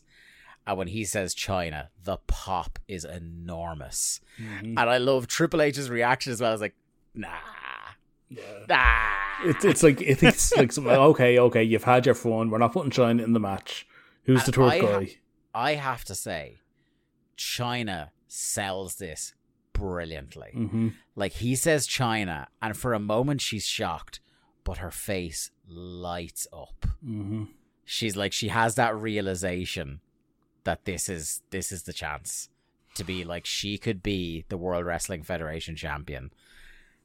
And then he's when he's in the middle like is nah. He just goes, She's just a girl and her face Fucking just drops. changes. And then she just takes the microphone off and says, I accept. But Shawn stood all over her line. Um, and then she said, she looks Triple H up and down and says, Just a woman, try me. Which is great. Mm-hmm. And unfortunately, we'll talk about the booking of the match in a while, but they really should have had like her just fucking whipping his ass in this. But I guess like this is 1999, they weren't going to have Triple H look weak against a woman. That was I. I have no doubt the mindset with the way they booked this main event, but we'll talk about it in a bit. Uh, backstage, Triple H and Chyna continue to argue. He's saying it came out wrong because he's realized he's fucked now. Um, then we get our WWF World Tag Team Title match: the Acolytes versus Kane and X Pac. Mashup entrance for First Kane time and ever. X-Pac. Yes. yes. Um, a little insight into 1999, Dave. Fucking loved the Kane and X Pac. Oh, it was so good. It was so good. The world was robbed of a long run of green Kane. Um, And now we have Blue Kane on the Indies. yes, sadly.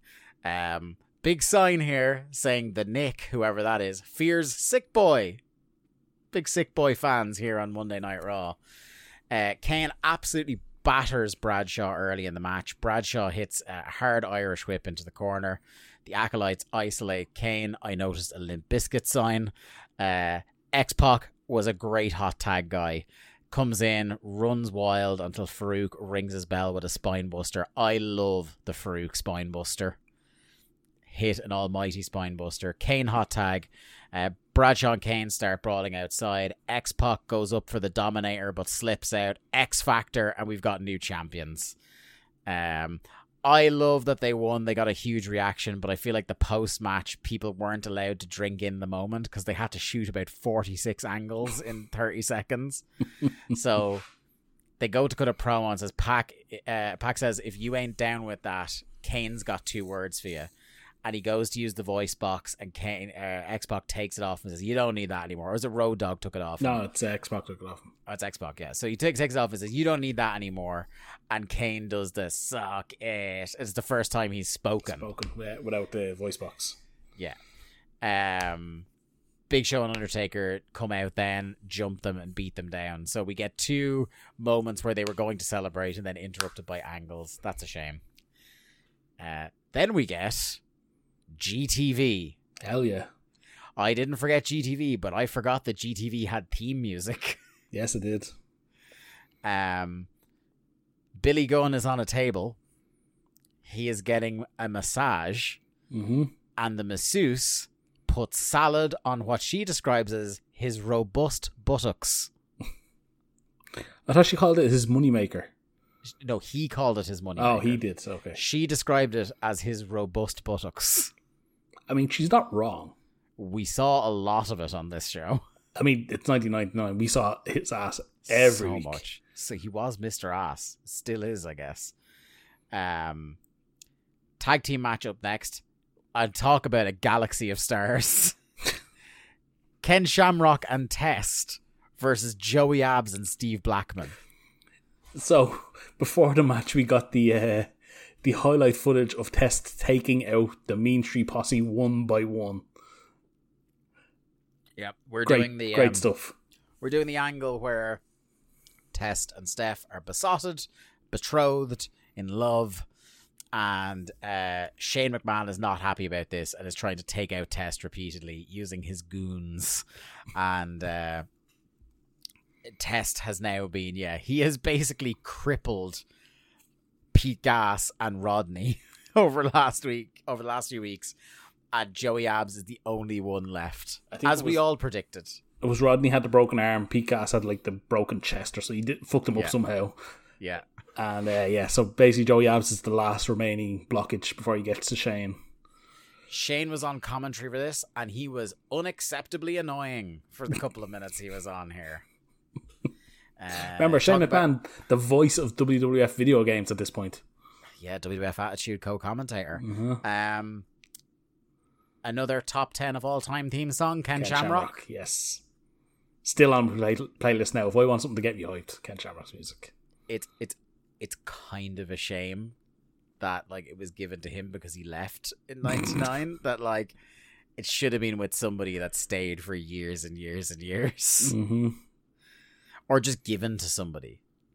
Like I don't know who it'd work with.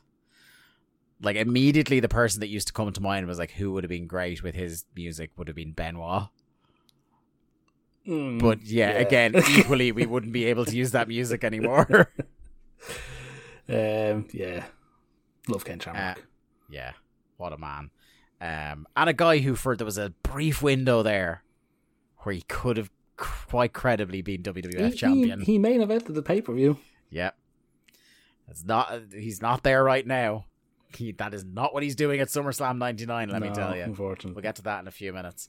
Uh, this match sta- uh, This match got my biggest laugh on the whole show because this match starts with Joey Abs trying to stand and throw punches with Ken Shamrock. Which goes very poorly for him. the lack And of Blackman respect. has- Blackman has to come in and bail him out. Shane sneak attacks Test. Um, Shane keeps distracting him and being very annoying on commentary until Shamrock's just like, ah, Joe, I've had enough, and absolutely beans him with a kendo stick. I actually thought that was very good because Shane had the chair, and Shamrock beamed, like you said, beans the chair with the kendo stick, and Shane sends it flying into the ring, which plays into the finish. Yeah. Uh, Test then beats Joey off a pump ham- handle slam. Uh, Test then points up the ramp at Shane, who is retreating, and then Pillmanizes Joey Abs' ankle. Repeatedly. Uh, yes, repeatedly. So that is uh, all three of the Mean Street posse hospitalized now at the hands of Test. Um, next segment, I wrote poor Jane the seamstress. Billy Gunn got his arse out for her. Um, 'cause that that is the seamstress, isn't it? yes. I recognize her. Yeah. yeah. Um, She was there, there for many years. Oh, she this. was until like relatively recently, Mm. I think. Um, we find out that he has poison ivy on his arse from the salad leaves.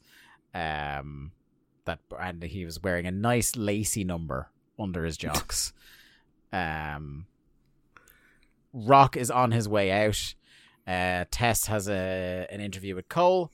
He says all him and Steph want is to be left alone. He's pretty fired up in this, and he says there's no one left now between me and you, Shane. And there was like, God, if if Test would like ever had put it together during this period where they thought about pushing him, like if he actually could have been pretty good in the ring, like he probably would have made it. But Nah, they killed him dead with the, the Yeah. Steph Triple H stuff. Yeah. Um so Blackman then. Oh, and this was the bit where it was it was Blackman talking backstage. Mhm. I can't remember who it is is interviewing him. Terry Taylor.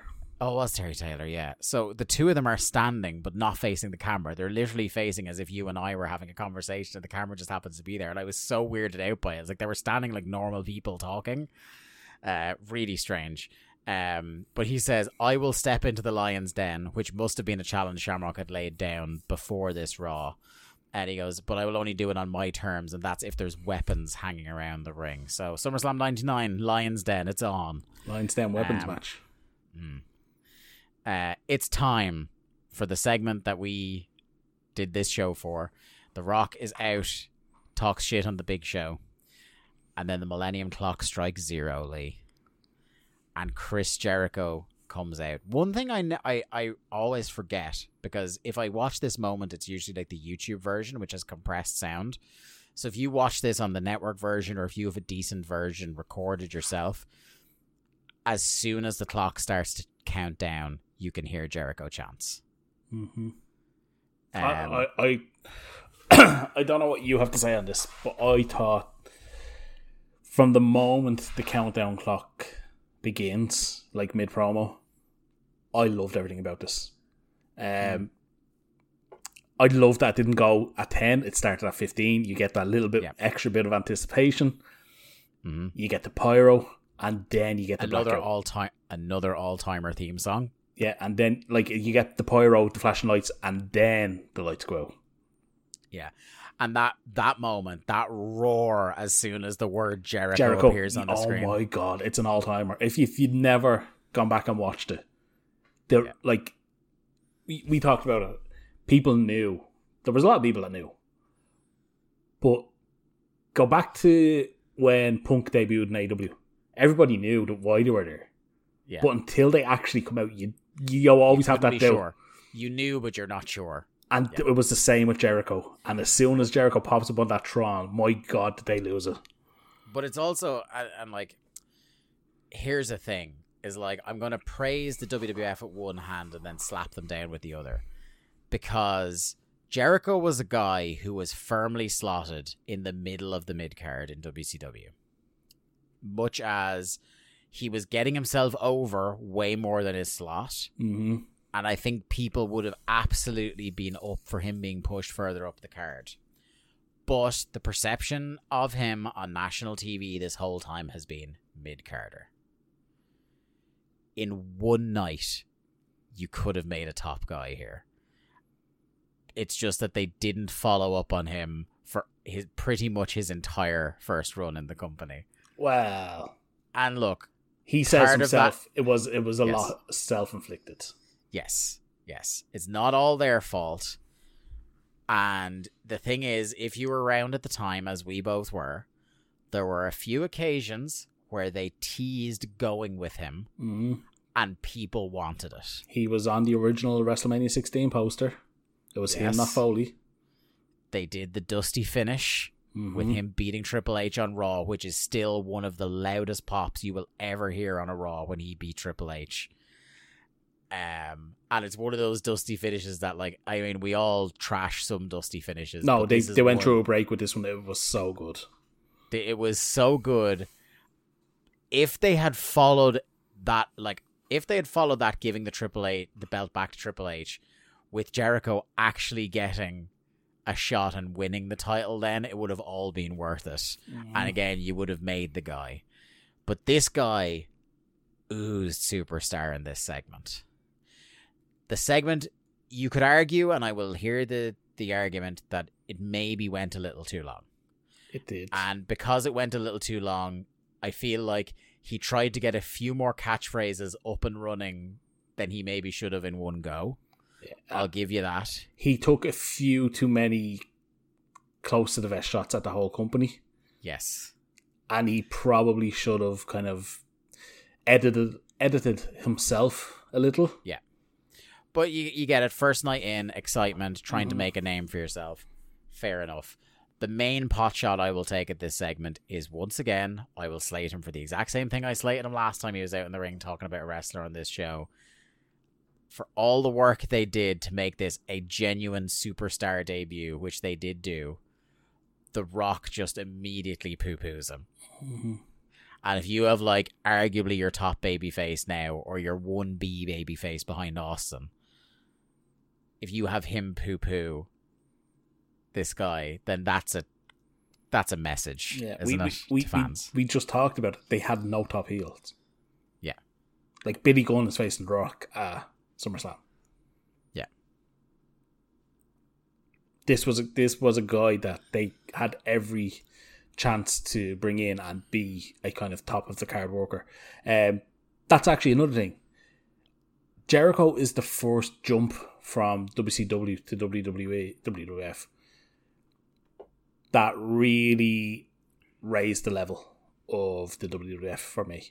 Yeah, He like I think if you went and looked at the average match time of a Raw match in 1999 compared to 2000, Yeah. it has to be night and day.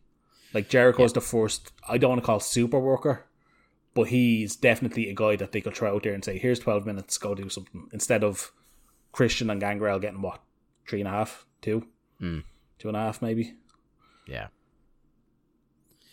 I think like it would go up the level of work would obviously go up much higher when the Radicalz arrived. Angle being a fucking once in a generation.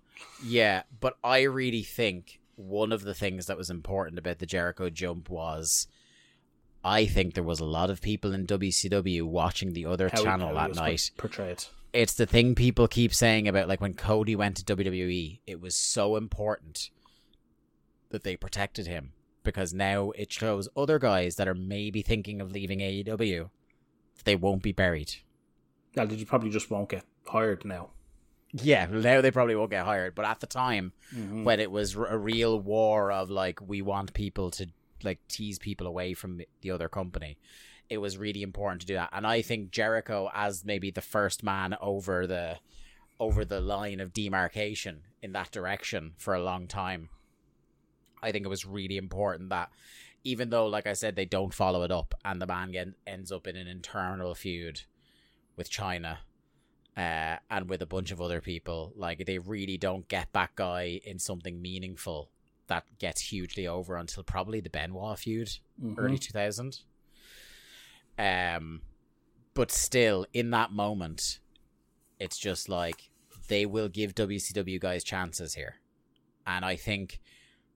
In their heart of hearts, I think that pushed a lot of people who would then jump over the next six, eight months closer to the door. Absolutely.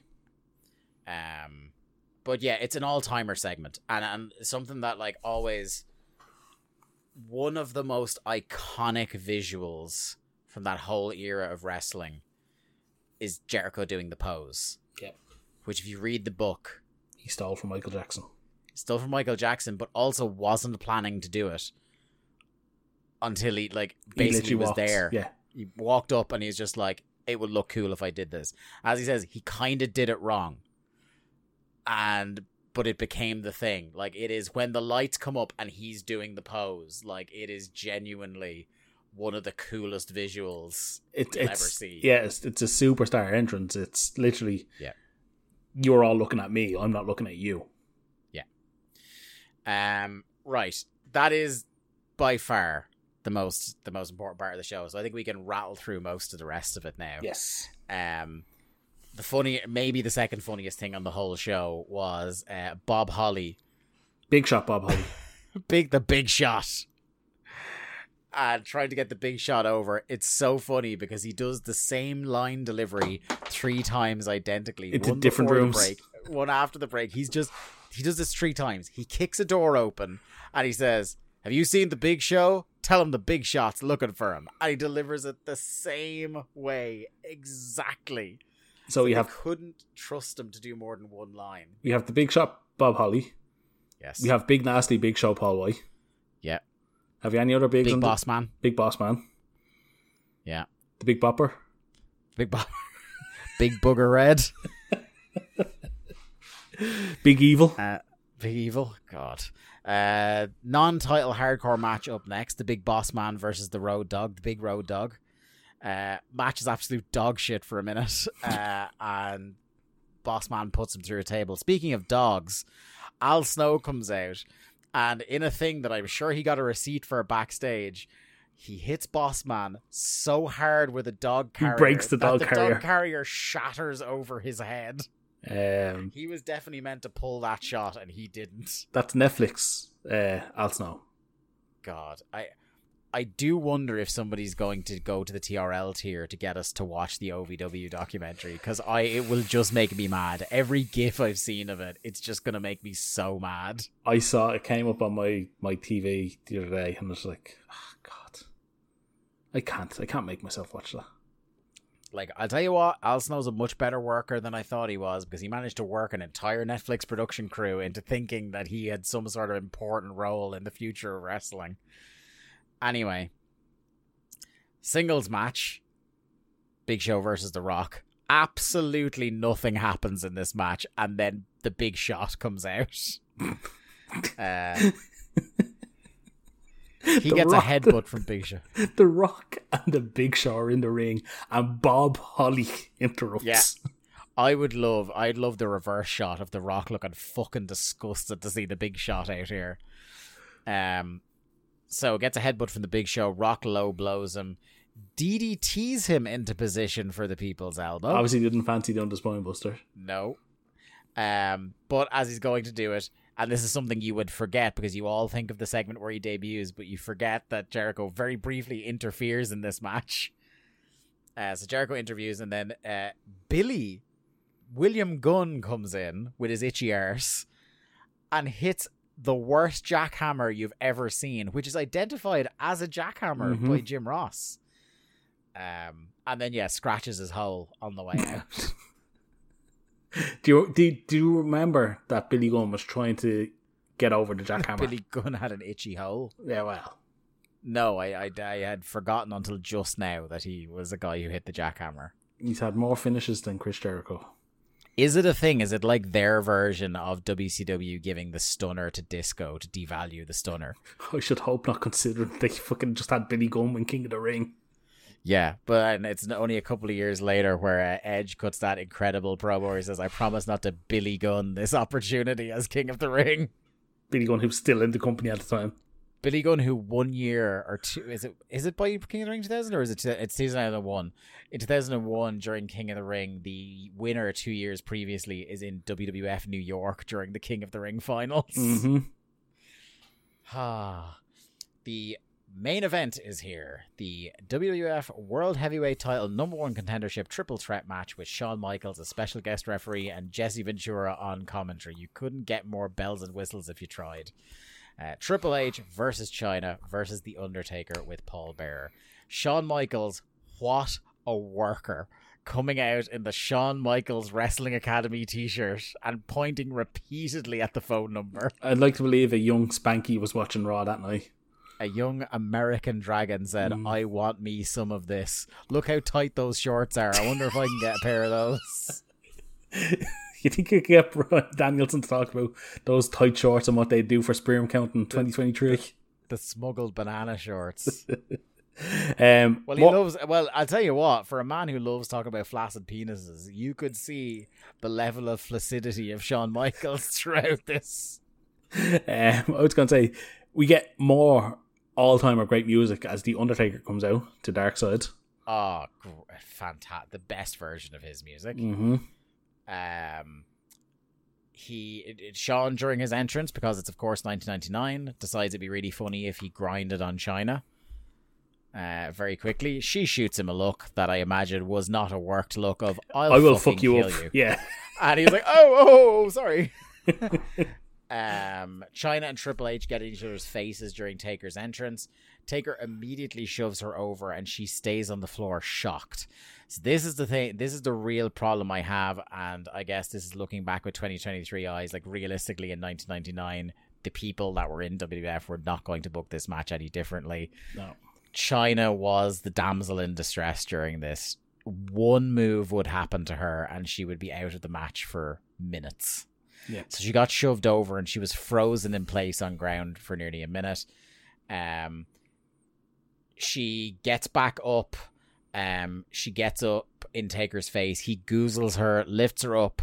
She kind of pokes him in the eye, but uh, she tries to dive off the top rope. Then he throws a single punch, and it takes her out of almost. She takes the a great bump, match. though. Yeah, great. She does take a great bump. Yeah, she goes for it.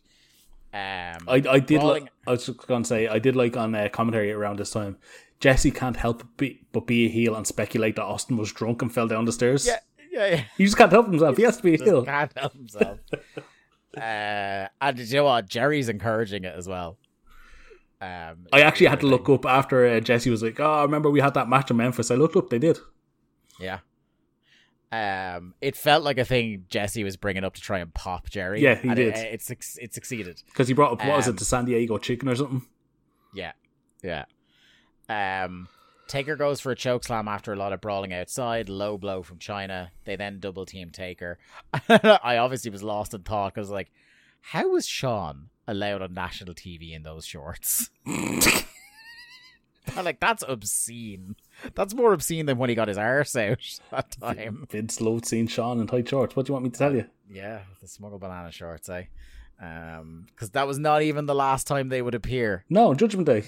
Yeah, you would have to you had to pay on pay per view for those shorts to come back for an hour. Um, fucking hell. Um, What? Jesse completely forgot the stip of the match and had to be reminded as well. Forgot this was for the number one contendership. He was talking about it being Triple H and Austin. They were like, "Oh, that no, not Um, necessarily." What? What did you think of Undertaker's uh, very gentle choke slam on Chyna? Yeah, it was the I really don't want to. It was like the choke nap on Hogan. I was just gonna time. say we've talked about previously about the choke nap where Big Nasty did to Hogan, where he very he gently placed him picked down, her up and he laid her down to sleep. uh, and the crowd booed because they were like, "Oh, we want to see this woman murdered." Apparently, yeah, put her through the ring. These bloodthirsty 1999 fans. Chicagoans. Triple H hits the knee, and like God, you forget how bad Taker used to be. Like, and still, like to be fair, like even in his his workhorse era, he was pulling it out for one match a year. Like he was a giraffe on roller skates an awful lot. And Triple H hits his rising knee. And he stumbles back 10 feet across the ring into the ropes and just goes on his arse. And it looked awful. Um, so then uh, he he tries to pin Chyna, but Taker breaks it. We cut backstage, and Austin is back, just shoves a random crew member off a chair and takes it. Uh, Chyna gets knocked off the apron. Triple H is out on the floor, and as Taker is threatening Shawn inside the ring, Austin walks out, absolutely decapitated Triple H with a chair shot. in the hobby, it's not easy being a fan of ripping packs or repacks. We hype ourselves up thinking "Ah, maybe I can pull a Ken Griffey Jr. rookie card, but with zero transparency on available cards and hit rates, it's all just a shot in the dark. Until now. Introducing slab packs from arenaclub.com, the only repack that provides real value, a complete view of all possible cards, and clear hit rates for each one. Now, when I buy slab packs at Arena Club, it finally feels like I know what I'm getting. I was able to open an Arena Club slab pack, and and I'll be honest, it was a lot better than what you normally do. Say you go to a card show and there's a random innocuous brown bag of cards, and yeah, you can open it and look, it's going to be junk. You're you you know what I mean? Like you know what you're probably going to get in those. Maybe you find that fun. And sometimes I do. Sometimes I like just opening up cards and saying, "Ah, hey, look at some random cards, or whatever." But if you're really in this game to to find value and find particular cards, it sucks to have to buy these mystery packs and it ends up being you know almost nothing you know nothing of value not with arena club you can display again of all available cards hit rates grading. So you know that when you're opening up the slab pack you are going to get something valuable. You are getting something good. And arena club in addition to having those great slab packs we just talked about is also a marketplace for card collecting buying trading selling displaying all that sort of stuff but those Arena Club slab packs, man, they are revolutionizing the repack game with transparency. After your pulls are revealed, they'll immediately be placed in your vault for safekeeping or trading and selling, and you can have them officially graded by Arena Club as well. So again, setting these things off, it's going to be officially graded by Arena Club, and the Arena Club grading process is accurate, fast, and transparent with full grade rationale provided and explanation of how your card was scored. So whether you're buying, selling, trading, or displaying, Arena Club is the card collecting platform that you have to check out. So right now, I've got a special offer here for Voices of Wrestling Network listeners. You can get 10% off of your first purchase by going to arenaclub.com slash VOWnet. Again, that's arenaclub.com slash VOWnet. Now, that's a crazy offer. That's 10% off a $400 slab pack. $40 off right there. 10% off your first purchase. No matter what that purchase is, 10% off. Again, that's arenaclub.com slash VOWnet. arenaclub.com slash VOWnet for 10% off your first purchase on Arena Club. And we thank them for sponsoring the Voices of Wrestling Podcast Network. I mean, I've seen some chair shots in my time. He hits him flush in the face. And what gets me is the fucking sound. He hit him flush in the face. he was not aiming for Triple H's head. He was aiming for a spot two feet behind Triple H's He head, and he went through Triple H's head to get to it. Planted him. He hit him so hard and so fast that Triple H tried to get his hands up. I don't think he did. Get them up quick enough. He gets his hands about halfway up, and the chair is already embedded in his face. Oh my god, what a fucking chair shot. Oh. Ah, And then he puts Chyna on top to get the pin. It was trying at top to get the pin, but at that point, like everybody's ears are still ringing from the chair shot. Like everyone Um, remembers the one to The Rock where he walked, you know, the the Foley win. That was a great chair shot as well. But my god, this one was fucking incredible. I think it was because of the way the camera swings. You're not expecting it, and because his hands are starting to go up, you're like, "Oh, he'll get there." No, like I, I. But it was the sound. They, yeah, it was the sound, and it was like if you had reversed the camera angle, you would see a sweaty face print exactly in Triple H's In the chair. It's like the like the fucking shroud of Turin. Oh my But, uh, god. Chyna wins and is for now the number one contender at SummerSlam, and we go off the air with the Undertaker fucking fuming about it. Um, should we talk about how next week the number one contendership changes? I think it's three times. Yes, So Foley Foley returns in the first segment, gets a match with Chyna. He wins the number one contendership. Foley, who by the way has only been out for maybe two months with like knee surgery. Yeah, we, we talked about it the last time that he comes back really quickly because they need they needed Oh yeah, 'cause somebody. I read it in the Observer, Yeah. and you were like, "What?" yeah, Um, yeah, so like he comes back next week, wins the number one contendership. Then they do another triple threat match with him, Chyna and Triple H, and I think there's a fuck finish where Triple H wins, and then they somehow get back to it being a triple threat match by the end of the show. just so fucking convoluted, mate. But anyway, that was Raw. Um, Really good should we show. go straight into Nitro, or do you want to give a winner and loser for that? Ah, we'll come back to it. Straight into Okay. Nitro. Right, we'll go into Nitro now. This is Nitro 203 from Boise, Idaho. Also, the 9th of August 1999, getting, as we discussed earlier, a 3.1 rating. We had a dark match on this show, Lee. Um, because we are mere weeks away from his television debut. They are they are getting him ready for television. The Disco Inferno wrestled Berlin Oh God. in the dark match. I'm sure that was uh, an absolute classic to behold. Uh, the Dancing Fools back together in a different guise. So that's two tag teams that imploded on this night. I guess so, yeah. We get a video package to open Nitro. Uh, Mona begging for her job back on the previous week to no avail. Uh, she low blows Randy Savage, who then gets killed by Rodman.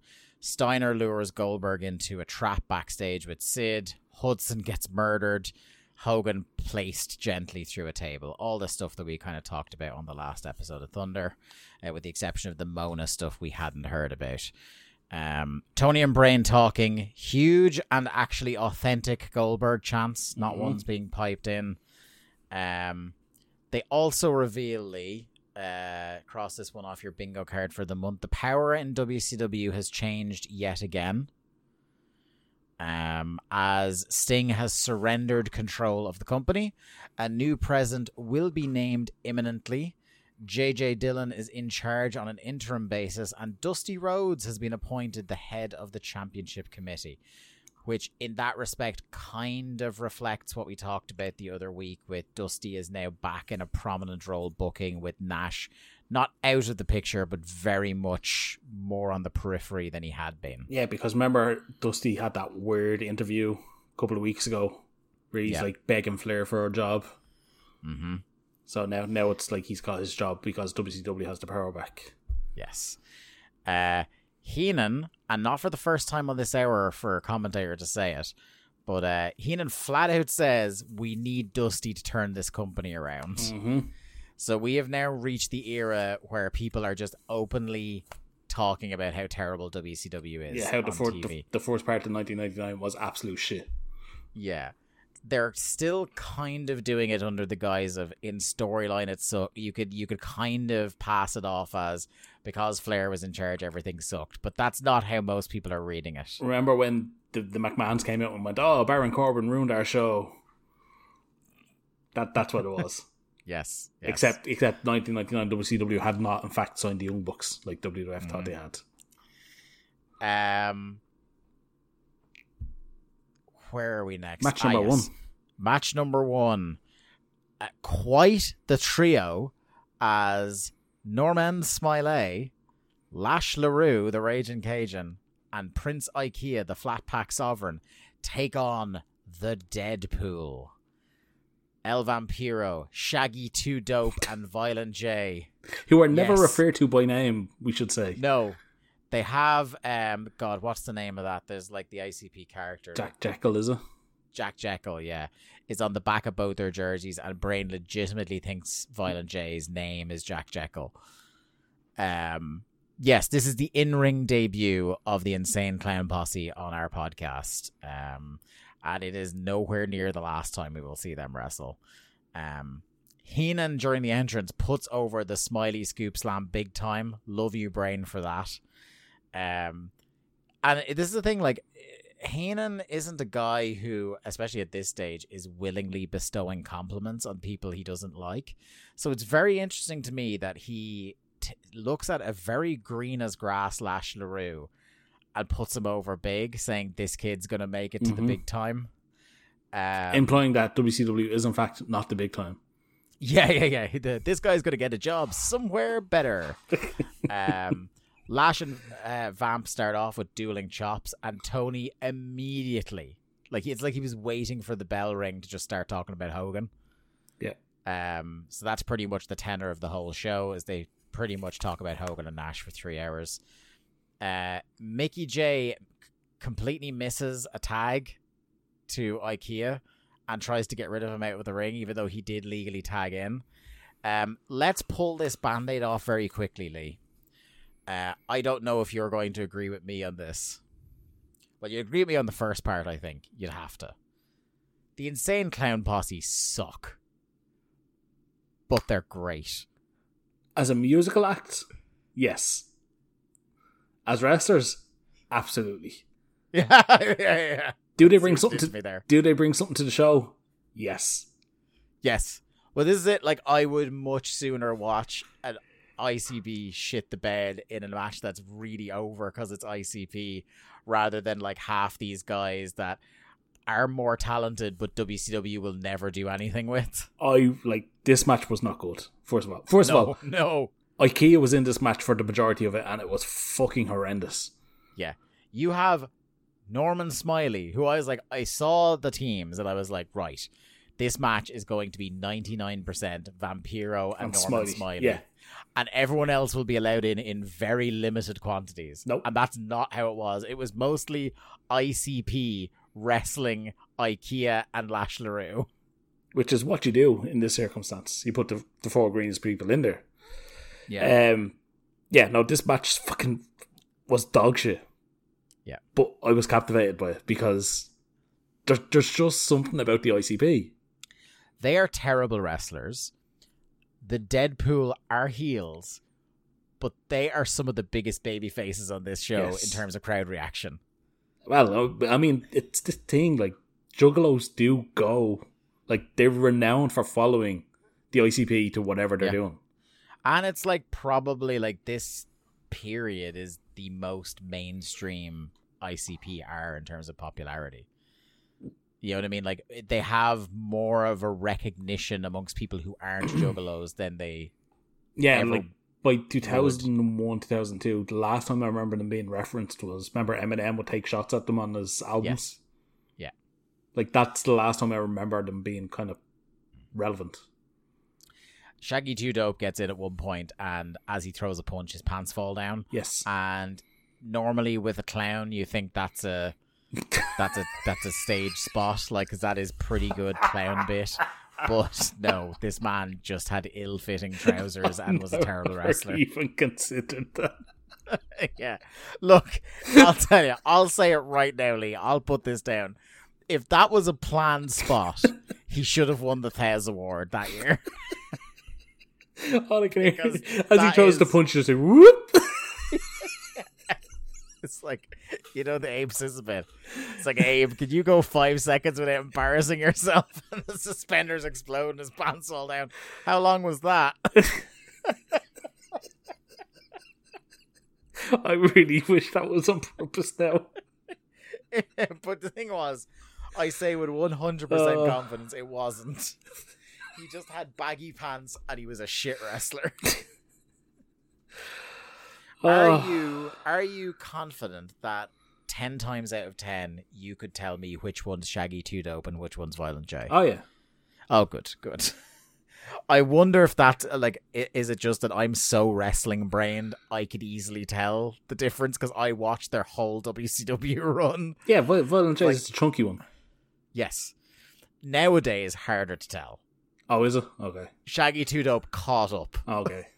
Let's just say that. The uh, the look, the cal the the calories in Faygo are gonna tell after a while. That's all I'm gonna say.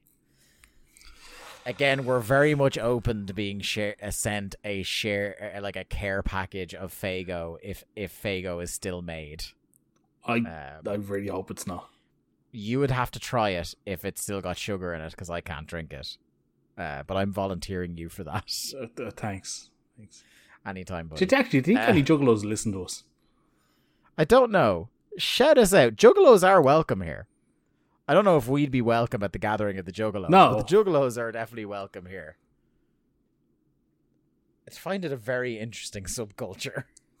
I wonder could I get booked in Juggalo Championship Wrestling? They're like they're unbelievably popular. yeah. Like like I think for people who don't who haven't kept up with the Juggalos, it would shock you how popular they still are. Like JCW But still does big amongst- shows. it's amongst all the same people that always liked them, but it's still quite a lot of people. Mm-hmm. Anyway, we will go on many, many ICP related tangents over the next couple of years on this show. um, the Norman Smiley hot tag got a huge pop. It did. Um, What- what- slams everyone. What did you think of the tight shot on the big wiggle? Yeah. well, you know they need to be past the watershed to show the whole thing. Lest the American public see his his gyrating hips. Now, I'll tell you what would have been fucking obscene is him coming out doing that in the Shawn Michaels shorts. Oh, good lord! Fucking hell, Dave! I picture, I picture actually him doing the big wiggle and it causing Shaggy Two Dope's pants to fall down again.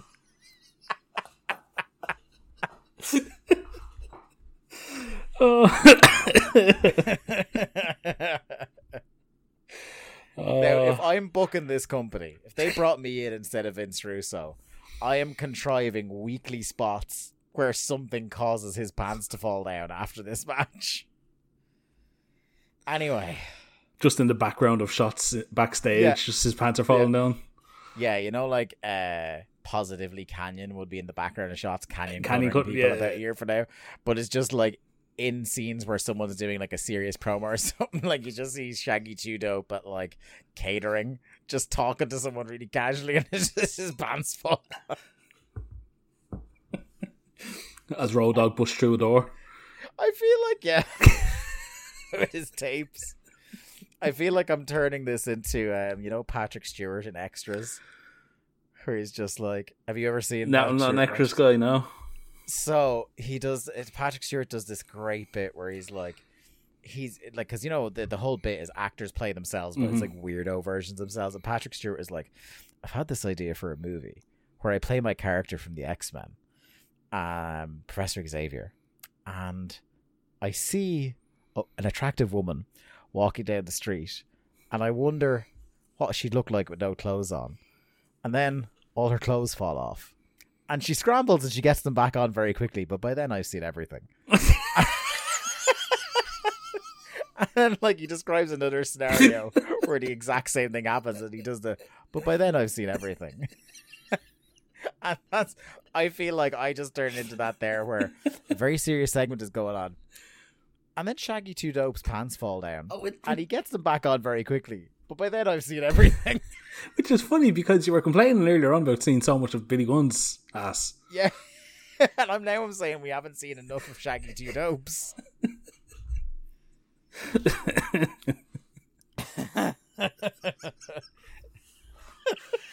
Oh my god, who'd have thought on the first ICP match we ever fucking review it turn into this? Such a good spot. And we thought Raven was gone. Was. And we haven't even mentioned him yet. even, we haven't even talked about Raven was there, and he'd painted an ankh on his face Yeah. because like he just didn't give a shit. Yeah, the hair was wild. He's I don't know if it uh, was part of his gimmick or he was just at a goth rave the previous night and he cared so little about his employment he just didn't wash anymore. yeah, looks rough. Fuck. I mean, Sorry. Deadpool Oh my win. god. Deadpool do win via the big boy moonsault. And I feel like it came up because somebody posted the gif of Vader doing the over the, the ropes moonsault. Mm. Um that the big boy moonsault has come back into vogue on Twitter this week. Oh, Um and I would like to say Violent J hits a pretty good big boy moonsault. Dog shit wrestler, decent moonsault. Uh, even though this match was maybe two and a half, three minutes long, and he wasn't in for very long, Violent J is completely blown up. still better than Ikea though. Yeah. But also, much better face paint than Sting because it hasn't really started Yeah, what the fuck? all. What do they use on their face? Uh, certainly not. Like I think I don't know what Sting uses. I, I like that. I think that's the more important question because even now in 2023, it it runs off him in like 30 seconds. Yeah, but we all know it's Steve Stinger. yeah, this is true. We don't know what Shaggy, Dope, and Violent J look like. I, I genuinely don't. I think it would be really disturbing to me to see them without the face paint. Why we spend so Anyway. much? Anyway, we're spending way too much time on ICP here. Raven all but rolls his eyes, by the way, when this match is over. It's like the bell rings and it cuts to him in the corner. He's like, fuck's sake. He's so miserable. It's great. I love it. You can just hear me like, ah. Uh, we get WCW collectors covers uh, of TV Guide this week. You can get Nash, Sting, Savage, or Kimberly. And knowing 1999 wrestling fans, I'll bet my entire house on which one of those sold out. Um, but I, I digress, uh, as Taz would say. Uh, Nitro Girls, number one. Uh, something that's really occurred to me 10 Nitros in. It's so funny that they've had the Nitro Girls for so many years doing every hour of Nitro they do a song and they still haven't bought the rights to more than about three songs for them to do. Or ask DJ Rand to create some new ones. Because even is this one, I can't remember which one it is, like where I'm like, oh, that's just the music they end up using for is it Miss Hancock comes out to one of them. Yeah, Mhm. I couldn't remember if it was her or Major Gunns at first. One of the two of them came out to one of the Nitro Girls team, but I think it is Miss. I think it's Miss. Han- I'm pretty sure it's Miss Hancock. Because yeah, she comes out and she does her dance, Mhm. so I think it was to that. Yeah, but um, yeah, it's just like oh, we've had them for years, and I'm sure the girls are fucking sick to death of the three songs at this stage as well, and they're just like nah, fuck it. They have to rehearse dances and all to those songs. Yeah. Every single week. Uh, the Revolution are backstage haranguing Dusty Rhodes, uh, our head of the championship committee, asking them if there if, if there's ever going to be change. Dusty says it's a new regime. They are going to get their opportunity, but if you don't take that opportunity, that's on you. Flair and Tori walk by. Uh, Tori in her hometown tonight, by the way. Oh, Of that's because I only know that because that's where I learned that there is a place on this earth called Boise. that you've never heard of Boise before? Never heard of Boise until she started getting when she was in WWE and started getting introduced from Boise. Um, it's one of those moments where, like, you know, the way US wrestling fans obviously don't have this as much, but for European wrestling fans, it's definitely true that we know way more US geography than we should purely because of professional wrestling. Yeah, my my ten year old knows way too much American geography because of wrestling. there is not one chance on this earth that I would know there is a place called Battle Creek, Michigan. What about Bombay, Michigan? Yeah. yeah, Bombay, Michigan. I wouldn't know there's a place called Parts Unknown either. Right next to Truth or Um, Consequences. yeah, truth or consequences. Yeah. I uh yeah, there's so much of US geography, both real and fake, that I uh I I, I know now. eh, That's only useful in pub quiz type scenarios. Oh yeah, like if an American state question comes up, it's like, ah, the wrestling yeah, fan yeah. knows. In what city is this arena as well is one that I'm really good at Well, see, because I- of wrestling. I'm lost at that shit now because they all change names so often. Yeah, yeah, yeah. You don't get stuff like the Izod Center anymore. Yeah, Like which the is the Allstate Arena in Chicago, that's the Rosemont, isn't it? Rosemont Horizon. Yeah, Is it? I think so. Um. So where are we now? I completely lost my place. Match number two. Oh yeah. So, so no, it's uh, Flair and Tori are walking by Oh, yeah, talking yeah. shit, and Benoit's just like "fuck you" and puts him in a crossface. Yeah. And du- Dusty says, "Right, okay, you're talking shit. It's Benoit versus David Flair for the U.S. title tonight. Our long national nightmare may be about to end, Lee." Next match, which I alerted you about because I, I told you that the ICP wrestled in this show, and you were like, "Oh, brilliant!" And you meant it seriously, like you weren't being hmm. sarcastic. I said, "Well, don't get too excited because the second match is the Public Enemy versus the West Tex- West Texas Rednecks." Yeah, Fucking hell! I'm just gonna give you. A, I'm just gonna give you another. Actually, no. Before we get to the match, something I had completely forgotten about. Uh, by the way, Tony and Brain start this segment by burying WCW again and talking about how bad WCW has been. I had forgotten that there was a second West Texas Redneck single, yeah, I actually forgot that as well. "Good Old Boys," and this was a bop. Uh, but Curt Hennig clearly hadn't learned the lyrics to this one because he only sings the chorus to this during their entrance. Uh, but I'm going to stand back because I think my policy going forward now, Lee, um, is when the public enemy are on TV, you get the office. I only have one thing that I nearly I want to mention during this match, and I will mention it once you're done. so I got to take a big sip of Pepsi for the working man, and you tell us about this Matt fucking classic. Well, I mean, I don't have a ton to say about the match because, I mean, I've been over this a hundred times. The Public Enemy are a fucking embarrassment, even by 1999 standards. They have no place on television. Uh, Johnny Grunge in particular, like how that man ever got a contract. He is fucking out of shape, which is fine if you're a big boy wrestler. He's not. Yeah, and also, it was much finer. Like I, and now maybe it's rose-colored glasses, but you definitely have watched a good bit of ECW as well. There was a time where Flyboy Rocco Rock was all right, Yeah, wasn't there? And he was definitely like, you can be the useless big guy wrestler if you're with a guy who can actually keep the match together. like Rock Rocco Rock was the worker of the group, and even in this one, like he kind of he does okay in there with Hennig. Yeah. But, But he's definitely washed. oh yeah, he's done, like finished at this point. Uh, like I, I was only thinking it's so funny that in the mid two thousands, one of the biggest independent tournaments was named after one of these guys because by this point they are just fucking. Oh, it's just I hate seeing them on TV. I just I wish they'd just go away. Um, more importantly, I want to bring up the fact that Barry Windham is back in wrestling tights and trunk, uh, wrestling trunks and boots. Yeah. gone what are do of go- gone are the camo shorts. How, how did you feel about that? I love. I, That he he, lo- he lost his little Daisy Dukes. I love Barry Windham.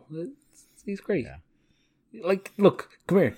We've mentioned it. Hennig and Windham are absolutely washed by this point, but my God, they're still streets ahead of the public enemy. And they're also like they've got that quality of like the the old people in the nursing home who like start dating.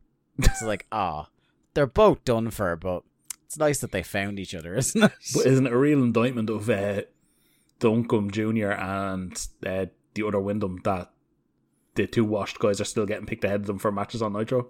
hmm Uh, can I also? Uh, this, so the two spots I want to mention in this match are the Public Enemy nearly murdered Curt Hennig Oh on live God. television with a flapjack.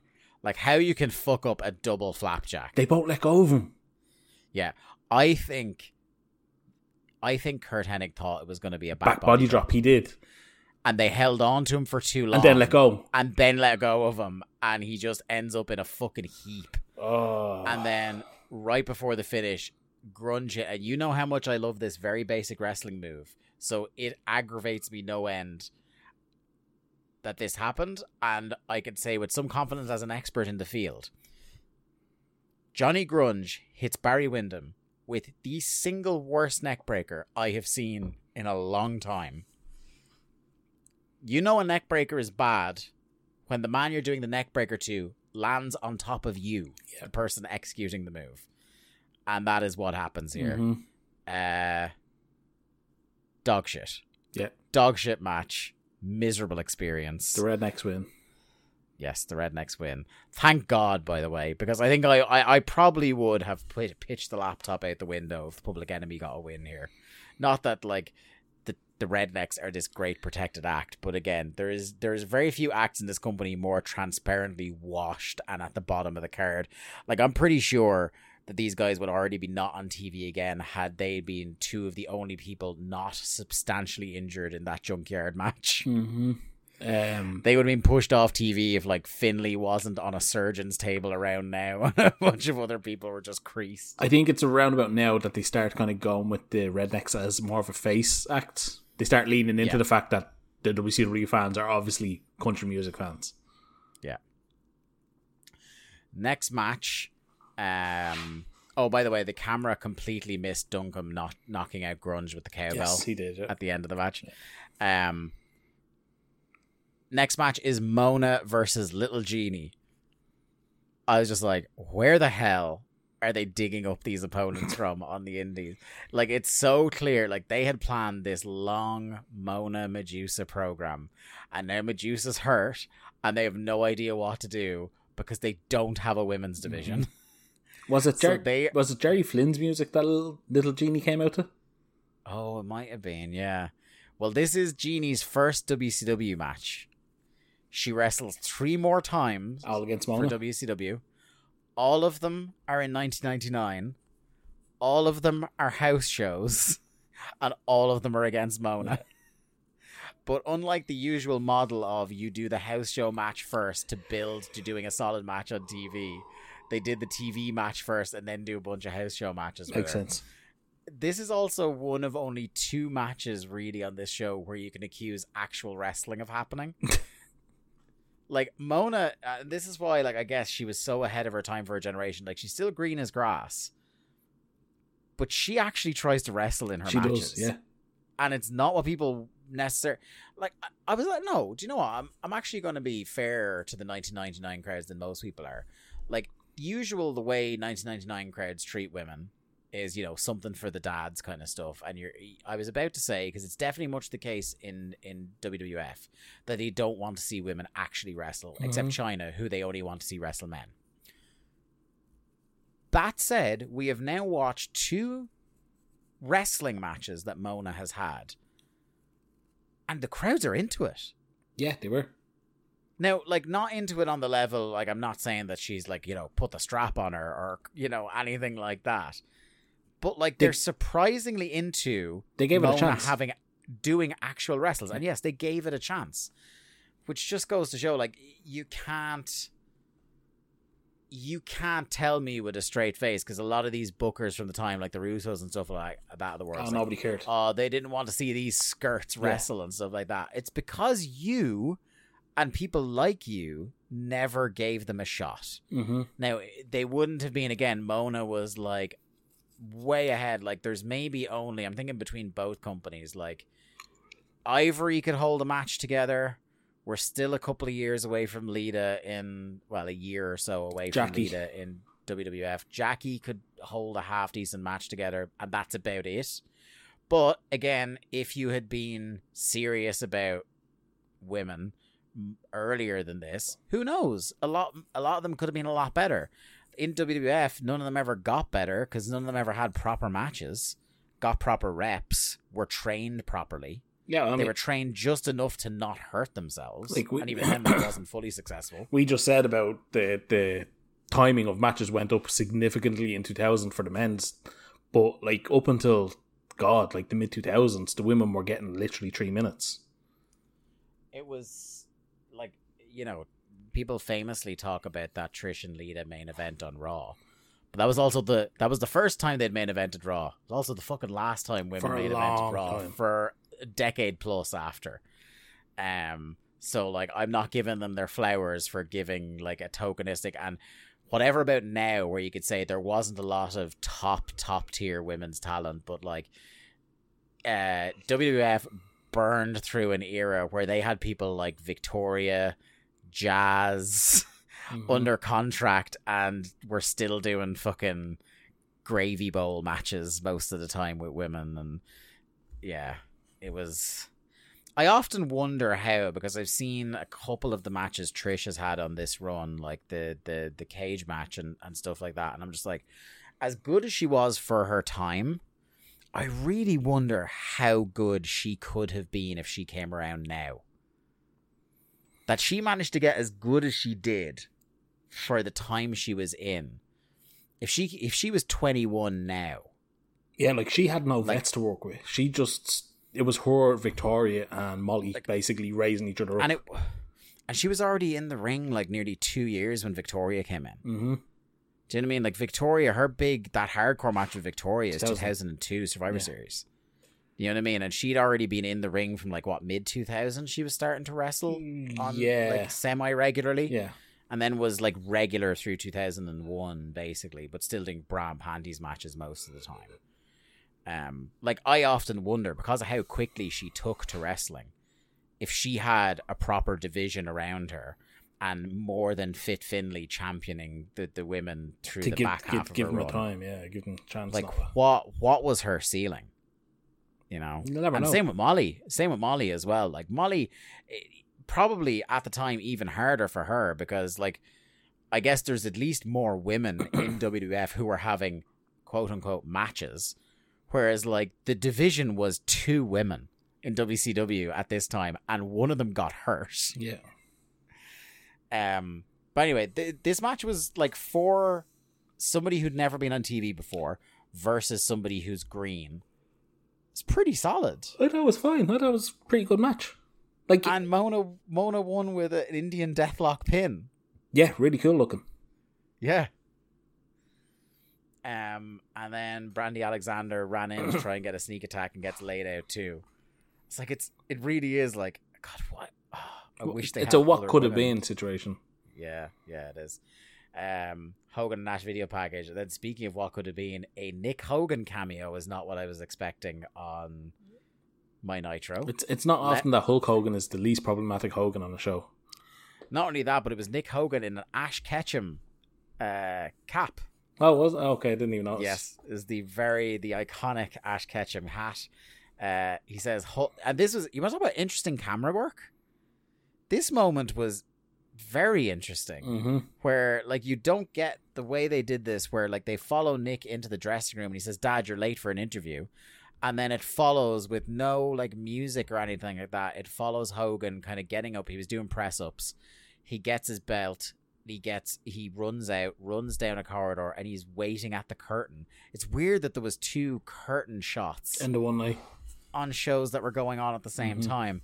So as he's waiting in this incredibly dark, like clearly because you would see that it was actually the curtain to the side of the stage, so they obviously didn't want to show Gorilla uh here, so they filmed it like slightly further down. So it's incredibly dark this shot and um the Oh yeah, sorry, sorry. One of the things for context for later is like, oh, Nick says you're not even wearing the gear I brought you, and uh, Hogan opens the bag and sees that the red and yellow tights are in there, and he thinks about it for a second. Yeah.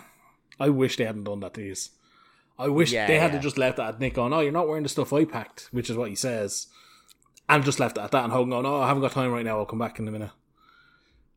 I know this is an inopportune time to bring it up, but the, the Nick Hogan thing and the gear has just reminded me. Did you watch Dynamite last I night? did.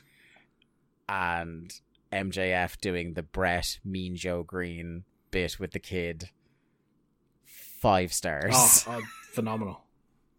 As soon as that shot opened, I was there by myself, like I was Leo DiCaprio. You know that the, the meme of Yeah. him. Oh, pointing.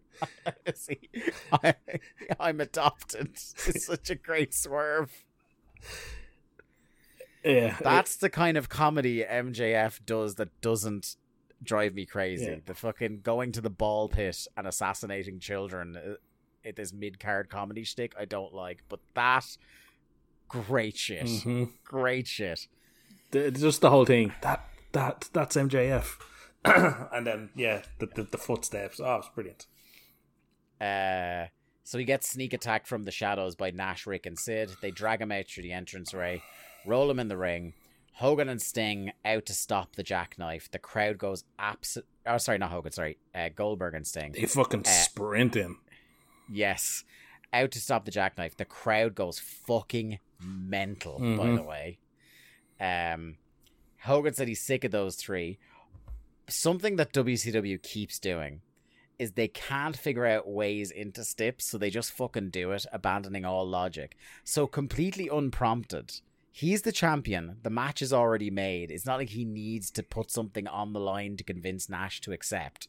He just goes, "Fuck it, I'll put my career on the line." Yeah, they're they're just they're so fucking bad at this shit. Yeah, and he goes, um, and that's what I wrote. He put his he put his career on on the line for a title and a match that he already has. Yeah. Um, but he goes, "What about a six man tonight?" So Nash accepts. Sting says, "If I if we win tonight, Nash has to put his career on the line at Road Wild." I was like, "But he's no reason to." Now he's in a position where he can win the title and take Hogan's career because Hogan's offered it up, and he doesn't have to put anything on the table. He's Mhm. minted. Um, Goldberg says that Steiner has nothing to put on the line, so he better bring his ass to Sturgis. Uh, and I laughed because I was like, he, "You have nothing to put on the line." Rick Steiner is the television champion. That's And like clearly, yeah, that's it. Goldberg is just like, ah, I don't, don't want that. Don't want that. Fair enough, I guess. Uh, Nash again, completely unprompted, no reason to do it, but he accepts the career stip. Hogan says Sting and Goldberg will make sure there's no interference. He keeps calling them his best friends. Yes. Like fucking.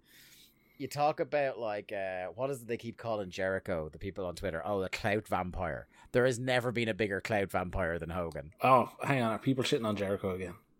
Oh no, no, not Oh, recently. Just in general, like that's the thing people level at him.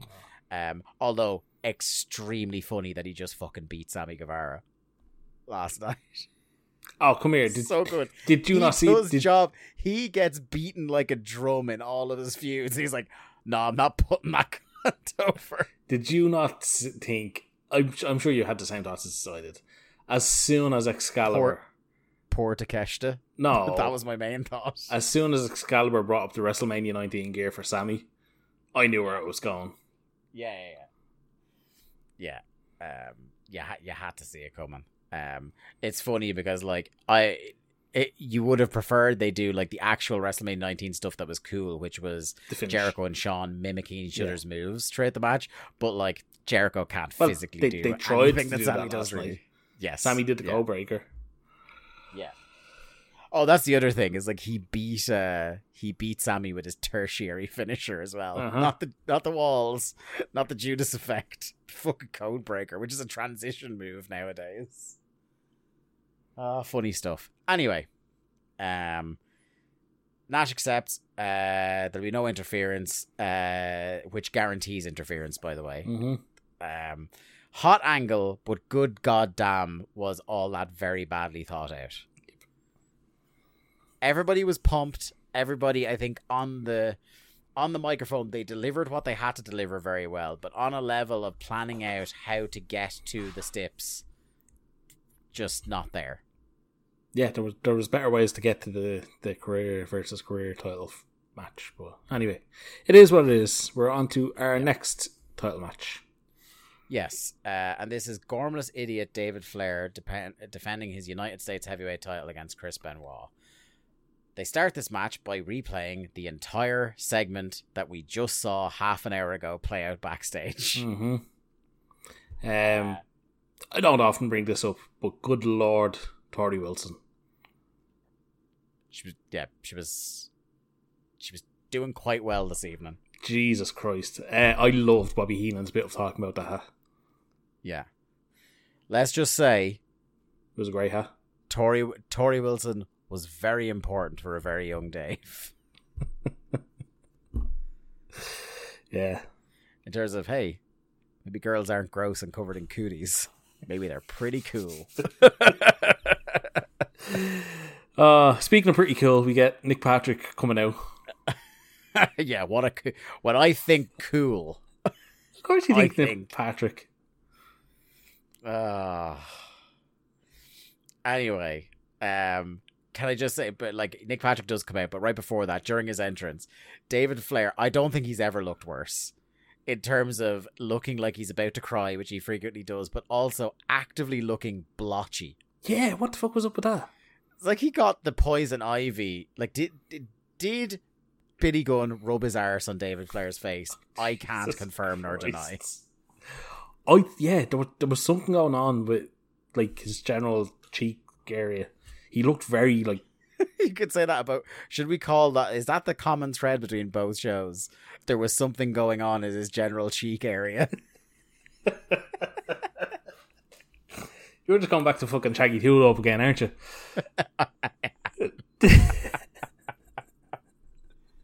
um, yeah, it was very strange. Anyway, uh, Nick Patrick comes out and kicks Little Nate out of the ring because obviously Ric Flair is no longer in power. He does not get to decide who referees David's matches.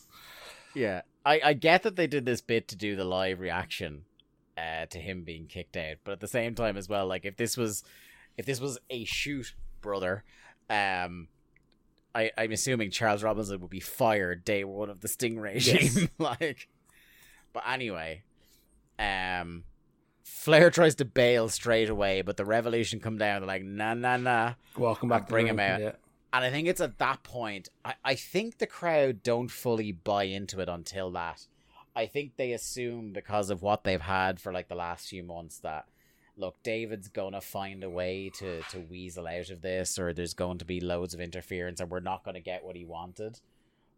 But there was that like as soon as they bring him back in, they're like, oh, he's actually gonna get a fucking hide in here. I, I actually it was at that point I I really noticed I loved Flair's look because he has that I'm gonna get my ass kicked here and there's literally nothing I can do about it.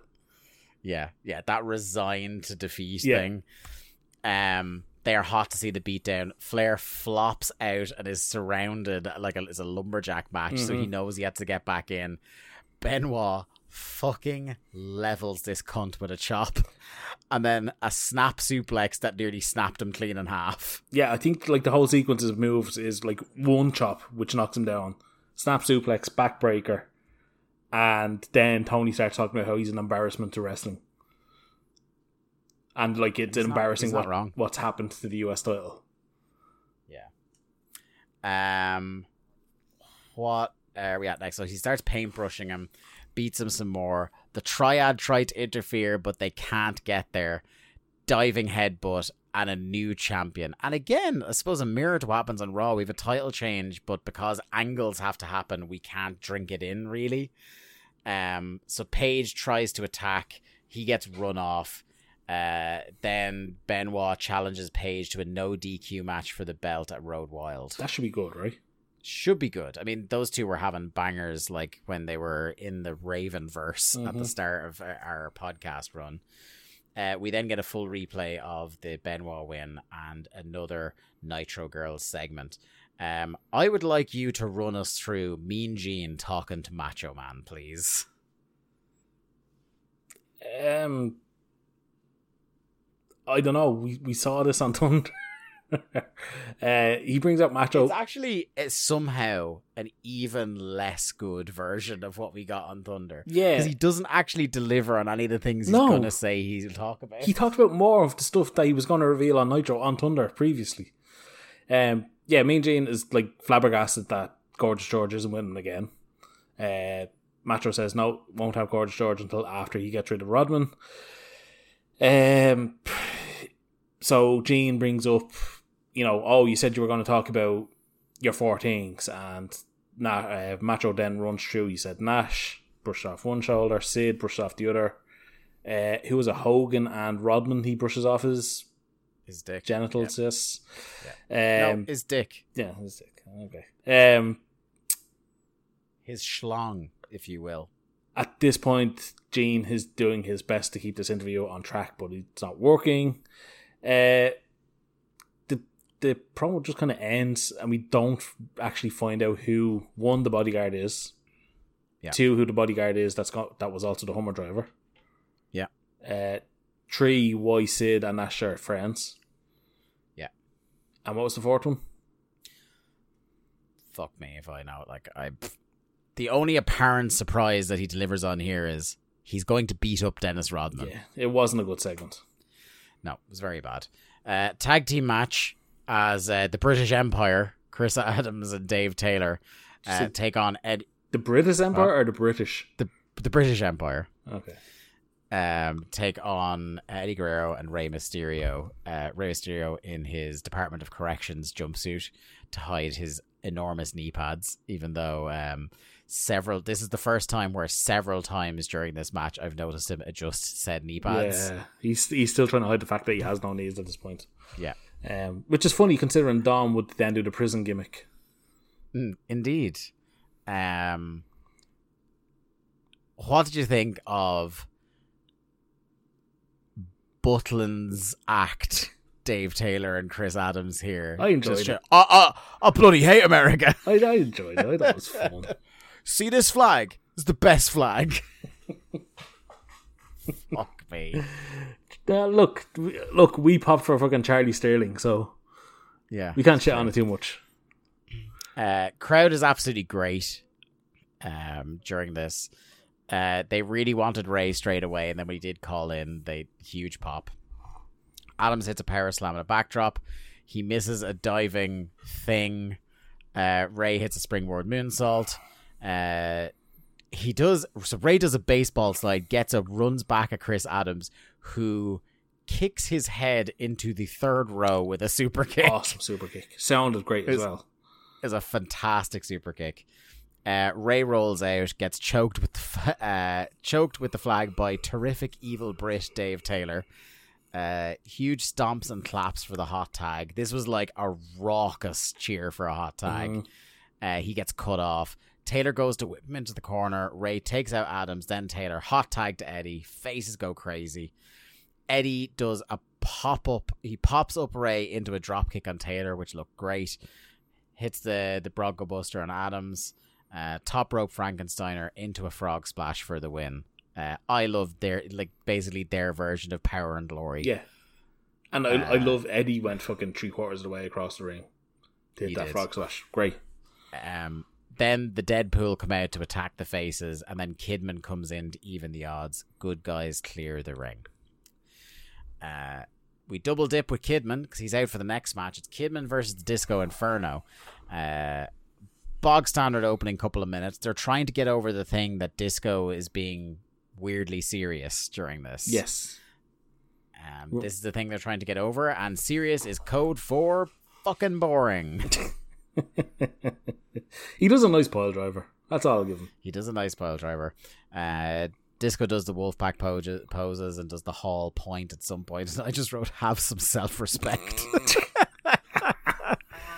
uh, the Heat segment was long and bad. They do twice. They do the bit where he throws Kidman outside and then throws them into the rails. It goes for fucking ages. Just as Kidman's finally about to win, the Deadpool return again. Uh, in a really cool bit, Vampiro hits the Vampiro spike off the middle rope. That looked deadly. Um, Disco tries to stop them. He gets laid out as well. So we get the tease of Disco joining up with Kidman and the boys, Really like weird. some sort of group of filthy animals or something. Yeah, no, it was really weird the way Disco put his hand out and then walked away on them. Yeah, yeah. Uh, I don't think anybody like it, it was done in a way where it was like they'd teased it loads of times before, but the crowd were just like, "What?" It's Disco. What the fuck would you? Yeah. Yeah. Especially because he'd worked so intently as a heel during this match, and like was battering Kidman. Yeah, it's not Like, like, it, like, it makes no sense that he'd entertain the handshake. It's not like- or that they'd offer it. yeah, it's not like they started the match with a handshake between Kidman and Disco, and there was like mutual respect there. It's like they were doing the fucking Blackpool Combat Club with Ricky Starks thing the other week, where it's like, you know, you, you fought really violently and really we're really impressed. You bled with us, so now you can join us. It's fucking weird. Uh, more speculation about the main event. Uh, a, a weird stat from Tony saying that two of Hogan's six world title reigns in WCW came in Sturgis. Um, we get a full replay of the career steps being put on the line for no reason. Uh, we then get Buff Bagwell versus No Music's Scott Norton. Um, apparently, Buff is going to show the cat at Sturgis that he's Buff and also that he is the stuff. Uh, a man in the crowd roared the word stuff along with him, which made me laugh. Um, I wrote, This is already a walking pace Scott Norton match. Mm-hmm. Um, Buff did a thing I've almost never seen a wrestler do. Fuck up a dragon he screw. does. Yes, he did a dragon screw the wrong way around. Yes. How do you not like? I am not. I have not stepped between the ropes once in my life, and I instinctively know the way you roll on a dragon screw. Yep. How? Because he's Buff Bagwell, How baby. does this happen? Yeah. Um. It awkward bump. Norton hits a shoulder breaker that looked ghastly to take. uh, Cat comes out with takes fucking ten minutes to put on his shoes on the ramp. What? One would wonder why he didn't just come out wearing Yeah, them. why was he not wearing them backstage? Uh, Bagwell starts to fight back. The cat. Uh, I I don't know why I wrote this. Cat doesn't improve. I'm I'm assuming he doesn't improve the match by his. Uh, oh, he doesn't approve of it. Oh, That's what it was. So he comes down. Buff does a really. Oh yeah. So Norton goes to do a running headbutt, and Buff dodges it by like grabbing his head in midair and trying to like pass him away. It was very strange. Like he clearly was supposed to dodge out of the way and wasn't fast enough, and panicked. Buff goes for a cover. Cat pulls the ref out. Onoo skulls Buff with the briefcase, but he kicks out at two. Cat and Sonny in the ring. Um, Norton lays out Cat with a clothesline. Buff does a blockbuster, uh, and ref calls the bell. Uh, he does the he does it on Onoo, doesn't he? He does. Yeah. Um, Norton stalks Cat up the ramp, and Sonny is dead uh, in the ring. Uh, Shit. shite. Yeah, it was really bad. Uh, Nitro Girls number three, and then we go straight into Kanyon versus uh, Booker T. Uh, Kanyon accompanied by the Triad, Booker accompanied by Stevie in a fabulous get up. Uh, we get the usual Triad promo, which I'm already kind of getting bored of. It's Um, unfortunate, but yeah.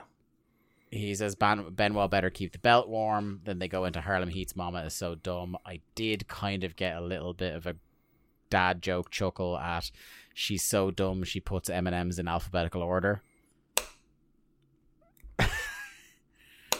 It's not funny. Did you uh did you see somebody? It's from one of the WWE documentaries. Somebody clipped um, Mox telling dad jokes, No? and it was him hanging out like in the arena when people are kind of working on shit during the day, and it's him, Renee, Rollins, and Roman, and he goes, "Yeah, buddy of mine got a new job." And it's uh, taking photographs of uh, salmon dressed up in different outfits. It's like shooting fish in apparel. and I was in work when I That's good. listening to this, and I was wheezing at my desk. This. and you can. The thing is, You can hear it in his voice. Good, Yeah. it's good when I deliver it, but it's not as good as yeah the Yeah. Mox voice delivering it. Uh, Anyway, uh, Triad sent away from ringside. Um, Booker firmly in control until Kanyon stops a whip and hits a fisherman's neck breaker, which looked cool. Uh, his advantage doesn't last long. Sidekick, spine buster. A couple of clotheslines, but ref gets pulled in the way of the second one. The triad obviously went ahead of their cue because by the time the ref is bumped, the triad are almost already in the ring. Uh, they throw the belt to Kanyon while distracting Stevie. He hits Booker from behind with it. Uh, Booker eats a flatliner. Kanyon wins. Was shit. Uh, Please. yeah, it wasn't good. Yeah. Wasn't good. These guys are capable of much more. It was a match to serve an angle. Um, I'm going to do the dirty on you twice with Mean Gene segments, and I'm going to get you to describe an even worse promo he does. Uh, it's Gene in the ring with Dennis Rodman. Yeah.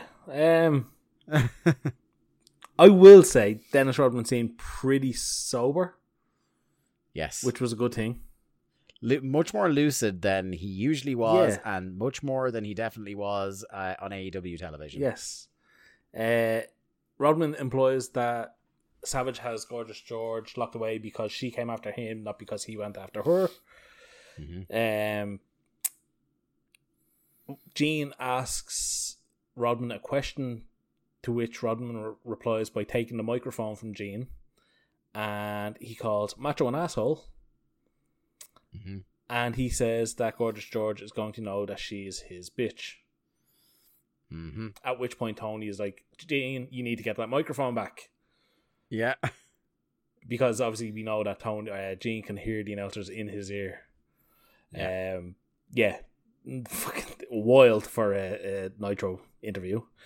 Um it's after that that Macho comes out and it's quite hard to tell if he's shoot mad or working mad. Uh, I think that's yeah, that's the Randy Savage experience, isn't it?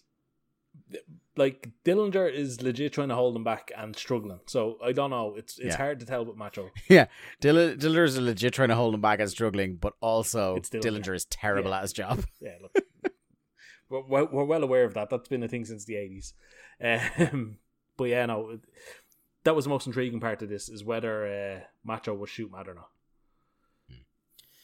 We get our main event of the evening: six man tag team match. Uh, Nash, Steiner, Vicious, Goldberg, Hogan, Sting.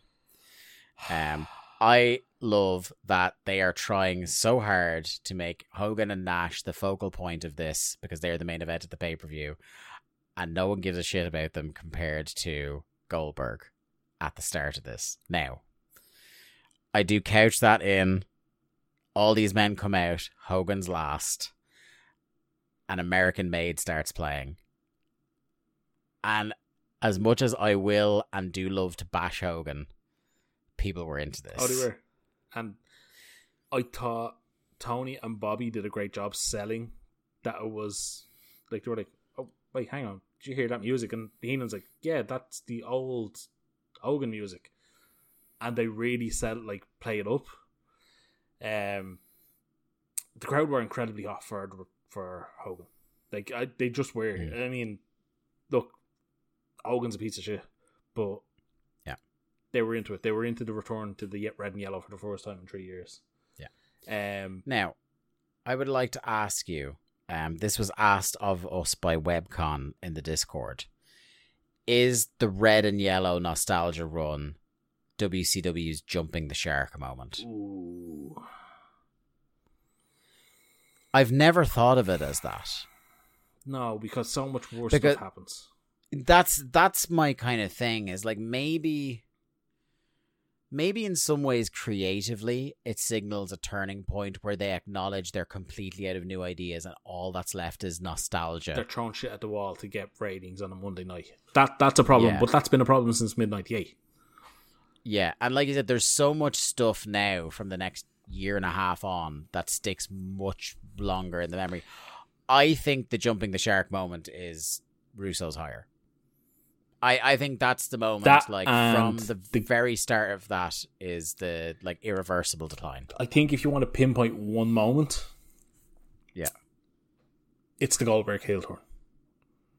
Yeah, because I I think people who maybe didn't watch it at the time, I think the habit might be for some people to say the Arquette title No, win. it's not. The horse had already bolted by then; hmm it was long gone. Can, can we since we've talked about Goldberg, Sting comes out to open for after it's the first baby face out, and they play the Sting Crow team because mm-hmm. they don't have the rights to Seek or Destroy or Seek and Destroy. Goldberg then comes out, Yeah, and Dave, you know where I'm going with this. I do. This fucking company eh.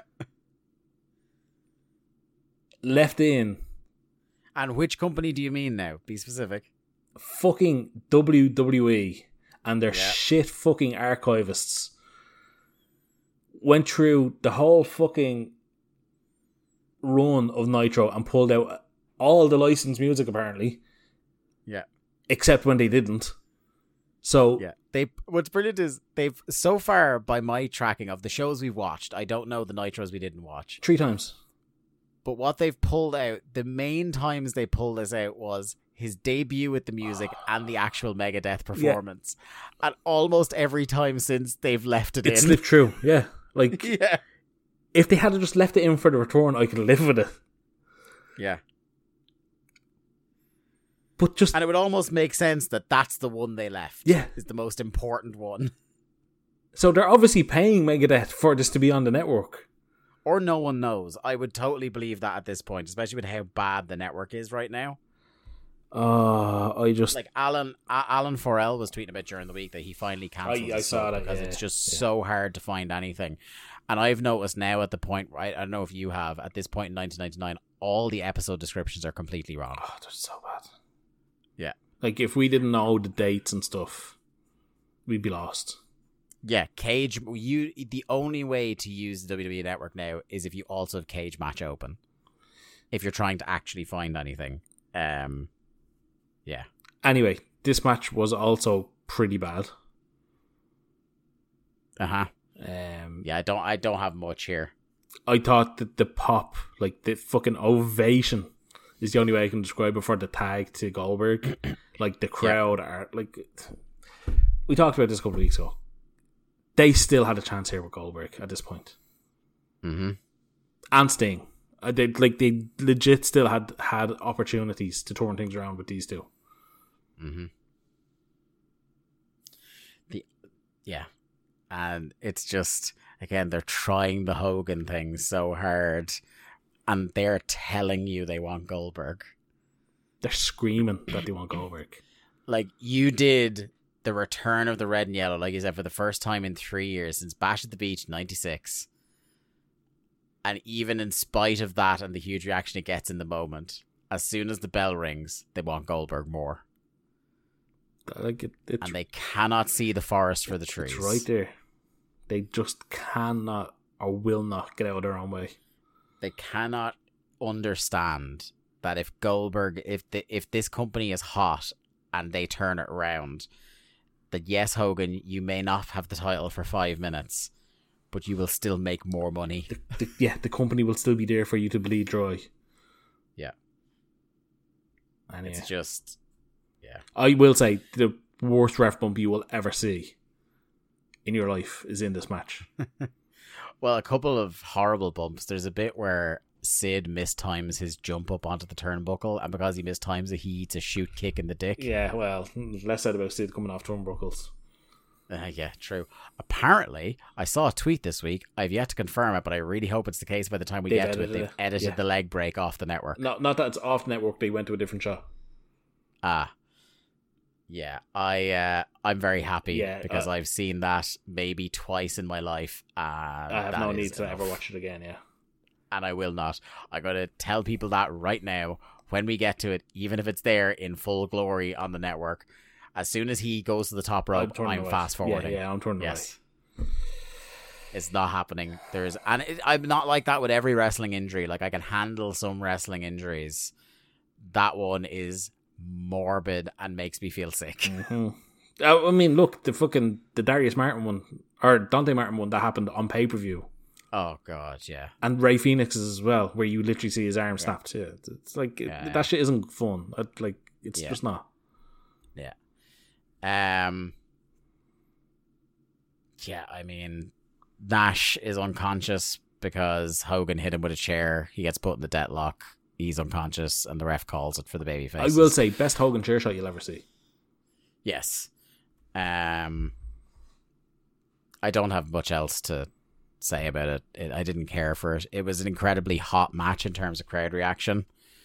Um, so it served that purpose and it got them where they needed to go in terms of now both careers will be on the line. Um, but it was a bad match. Just a bad match. I will say, after reviewing the show, the show wasn't that good. I thought the crowd brought the show up so much. Yeah. And I think the same is of the same is true of Raw as well. Mm. Raw was a better show. Absolutely was, yeah. But yeah, I think the crowd elevated both of these shows past what they actually were in terms of quality.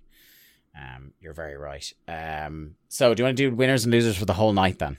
Okay, winners and losers the whole night. Winners, uh, Chris Jericho, Triple H, Bill Goldberg. I'll give him Hulk Hogan. Um, I thought those four had great nights. Um, losers. Let's see. Let me have a look. Who looked bad on these shows? Uh, I don't know. I'm looking. I'm looking through my notes. Nobody sticks out on the W- WWF side. Um, maybe maybe Raven. Big show. Big well, Big Show gets shit on by everybody. Yeah, that's that's probably a good Yeah. one. Um, yeah, probably Big Show, and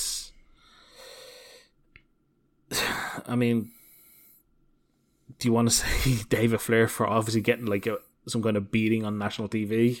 Yeah, he's not US champ anymore, so I feel like let's let's stick the boots in Um, uh, for a little while. Now, I don't want people who didn't watch the shows back in the day to misunderstand me. This isn't the end of David No, Flair, not. not. by a long shot. Now, he will get much more tolerable at a point for a while yes, next year because it becomes fun. he, he he gets into a trio with a much more capable wrestler and a much more over valet. Uh, So, actually, I have Him as the third wheel in a little faction is fine, I guess. I have one more Macho. I thought Macho had a really bad night. Yeah, yeah. It was a horrible promo on the Thunder, and he somehow soared beneath that bar. Mm-hmm. And this is a guy who, like, And you know how much Again- how much I love Macho, but yeah, no, he hasn't been good the Yeah. last two episodes. yeah, and we we talk about how there was a long time where he was one of the only people still projecting himself like an absolute megastar. Mm-hmm. Uh, this is no longer the case now. He's missing more than he's hitting.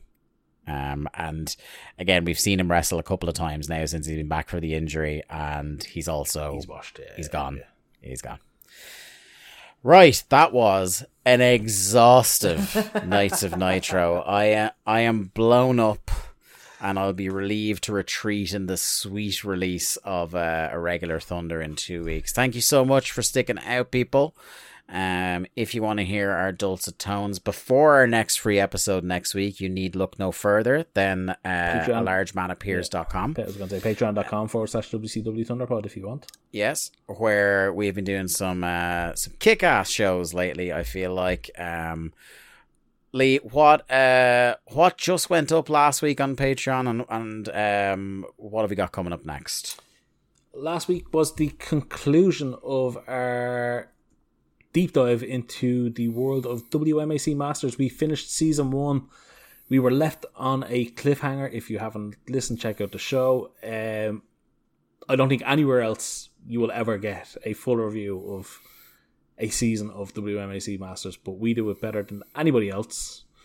Um, and And, and the, the the only person who maybe does it better than us Will be in on a different show. medium Yeah. will be on our show as uh, Christopher Landis will join us next month. The author of Quest for the Dragon Star will be joining us for our post season one wrap up and interview special. Um, and then this coming week, we are doing our last TRL of the current bunch, I believe. Yes, uh, friend of the show Nathan Yes. has uh, requested a very it's the most niche thing we've ever covered on the show. Um, whereas uh, a movie that I don't think really traveled much further than the Australia New Zealand region. Uh, the movie Herc, the TV movie, I believe, Hercules Returns from 1993. Um, I have no idea what to expect from this. Um, it is the blindest I've been flying into something since maybe WMAC Masters. Um, but also, um, we are going to get back next month. Uh, once we've done, we've got solo audio coming as well this month. But um, next month is going to go back to some bread and butter now that the TRLs are finished. So we're going to go back to two of our favorite series to do. Um, in October, we will be doing a rehash of the champions, which Lee has not returned to that show in many, many months. Um, so it will be good to get you back on there, buddy. And then we are also going to do a classic Days of Thunder at the movies. Um, I have a couple of ideas for for themes floating around. So you will need to be a member in the next couple of weeks to vote on what film is going to be selected for at the movies. So that's another little enticing thing for you. Uh, we really appreciate uh, all our Patreons. Um, it's it's been incredible the support we get on that. And also, don't forget, October is, of course, our Arquetaween. So we will have the third installment. Yes, Scream 3, our annual tradition of reviewing a Scream movie every Halloween until we run out of Scream movies. Um, at this point, there's nearly enough Scream movies to last us the rest of the run of the podcast. I think if there's if when the next Scream movie comes out, I think there will now be enough to get us through the whole run of what we've got left. Um, so yes, Arquetaween will be dropping on on Halloween night. Uh, but yeah, anyway, uh, we'll see you behind the paywall in a week. Uh, back here on the Voices of Wrestling Podcast Network in two weeks. Thanks for listening. We'll see you soon. Bye bye. Thanks everyone for listening to another episode of Days of Thunder. Days of Thunder was produced by Lee Malone and edited by me, Dave Ryan. Keep up to date with the show and find all the ways to listen to us, you can follow us on Twitter at WCW Thunderpod or click the Linktree link in our Twitter bio or in the show notes. I am at the Day to Dave on Twitter, and Lee is at Malone underscore seven one three. Days of Thunder is a part of the Voices of Wrestling podcast network. Follow the VOW network anywhere good podcasts are sold for more fine podcasts than you can shake a stick at. Thanks.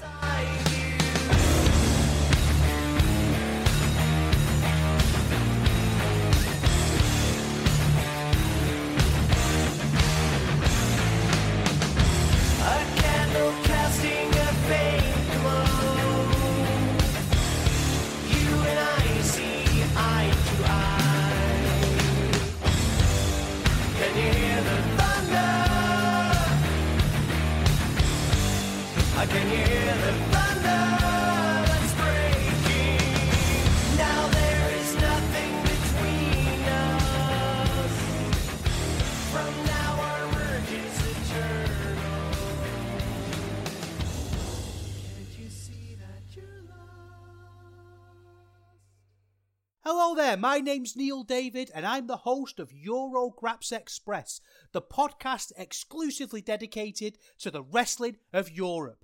If it's wrestling and it happens in Europe and it's good, we talk about it. Whether it's Rev Pro, Progress, WXW, Passion Pro, Pro Wrestling Chaos, Pro Wrestling North, we don't care, we talk about them all. If it's good and it's exciting, I want to share it with you. We're on the Voices of Wrestling Podcasting Network. Check us out on the feed. Check us out on Twitter at EuroGrapsEXP. And join us for chat about European wrestling and a little bit of chat about cheese. Hopefully, see you there.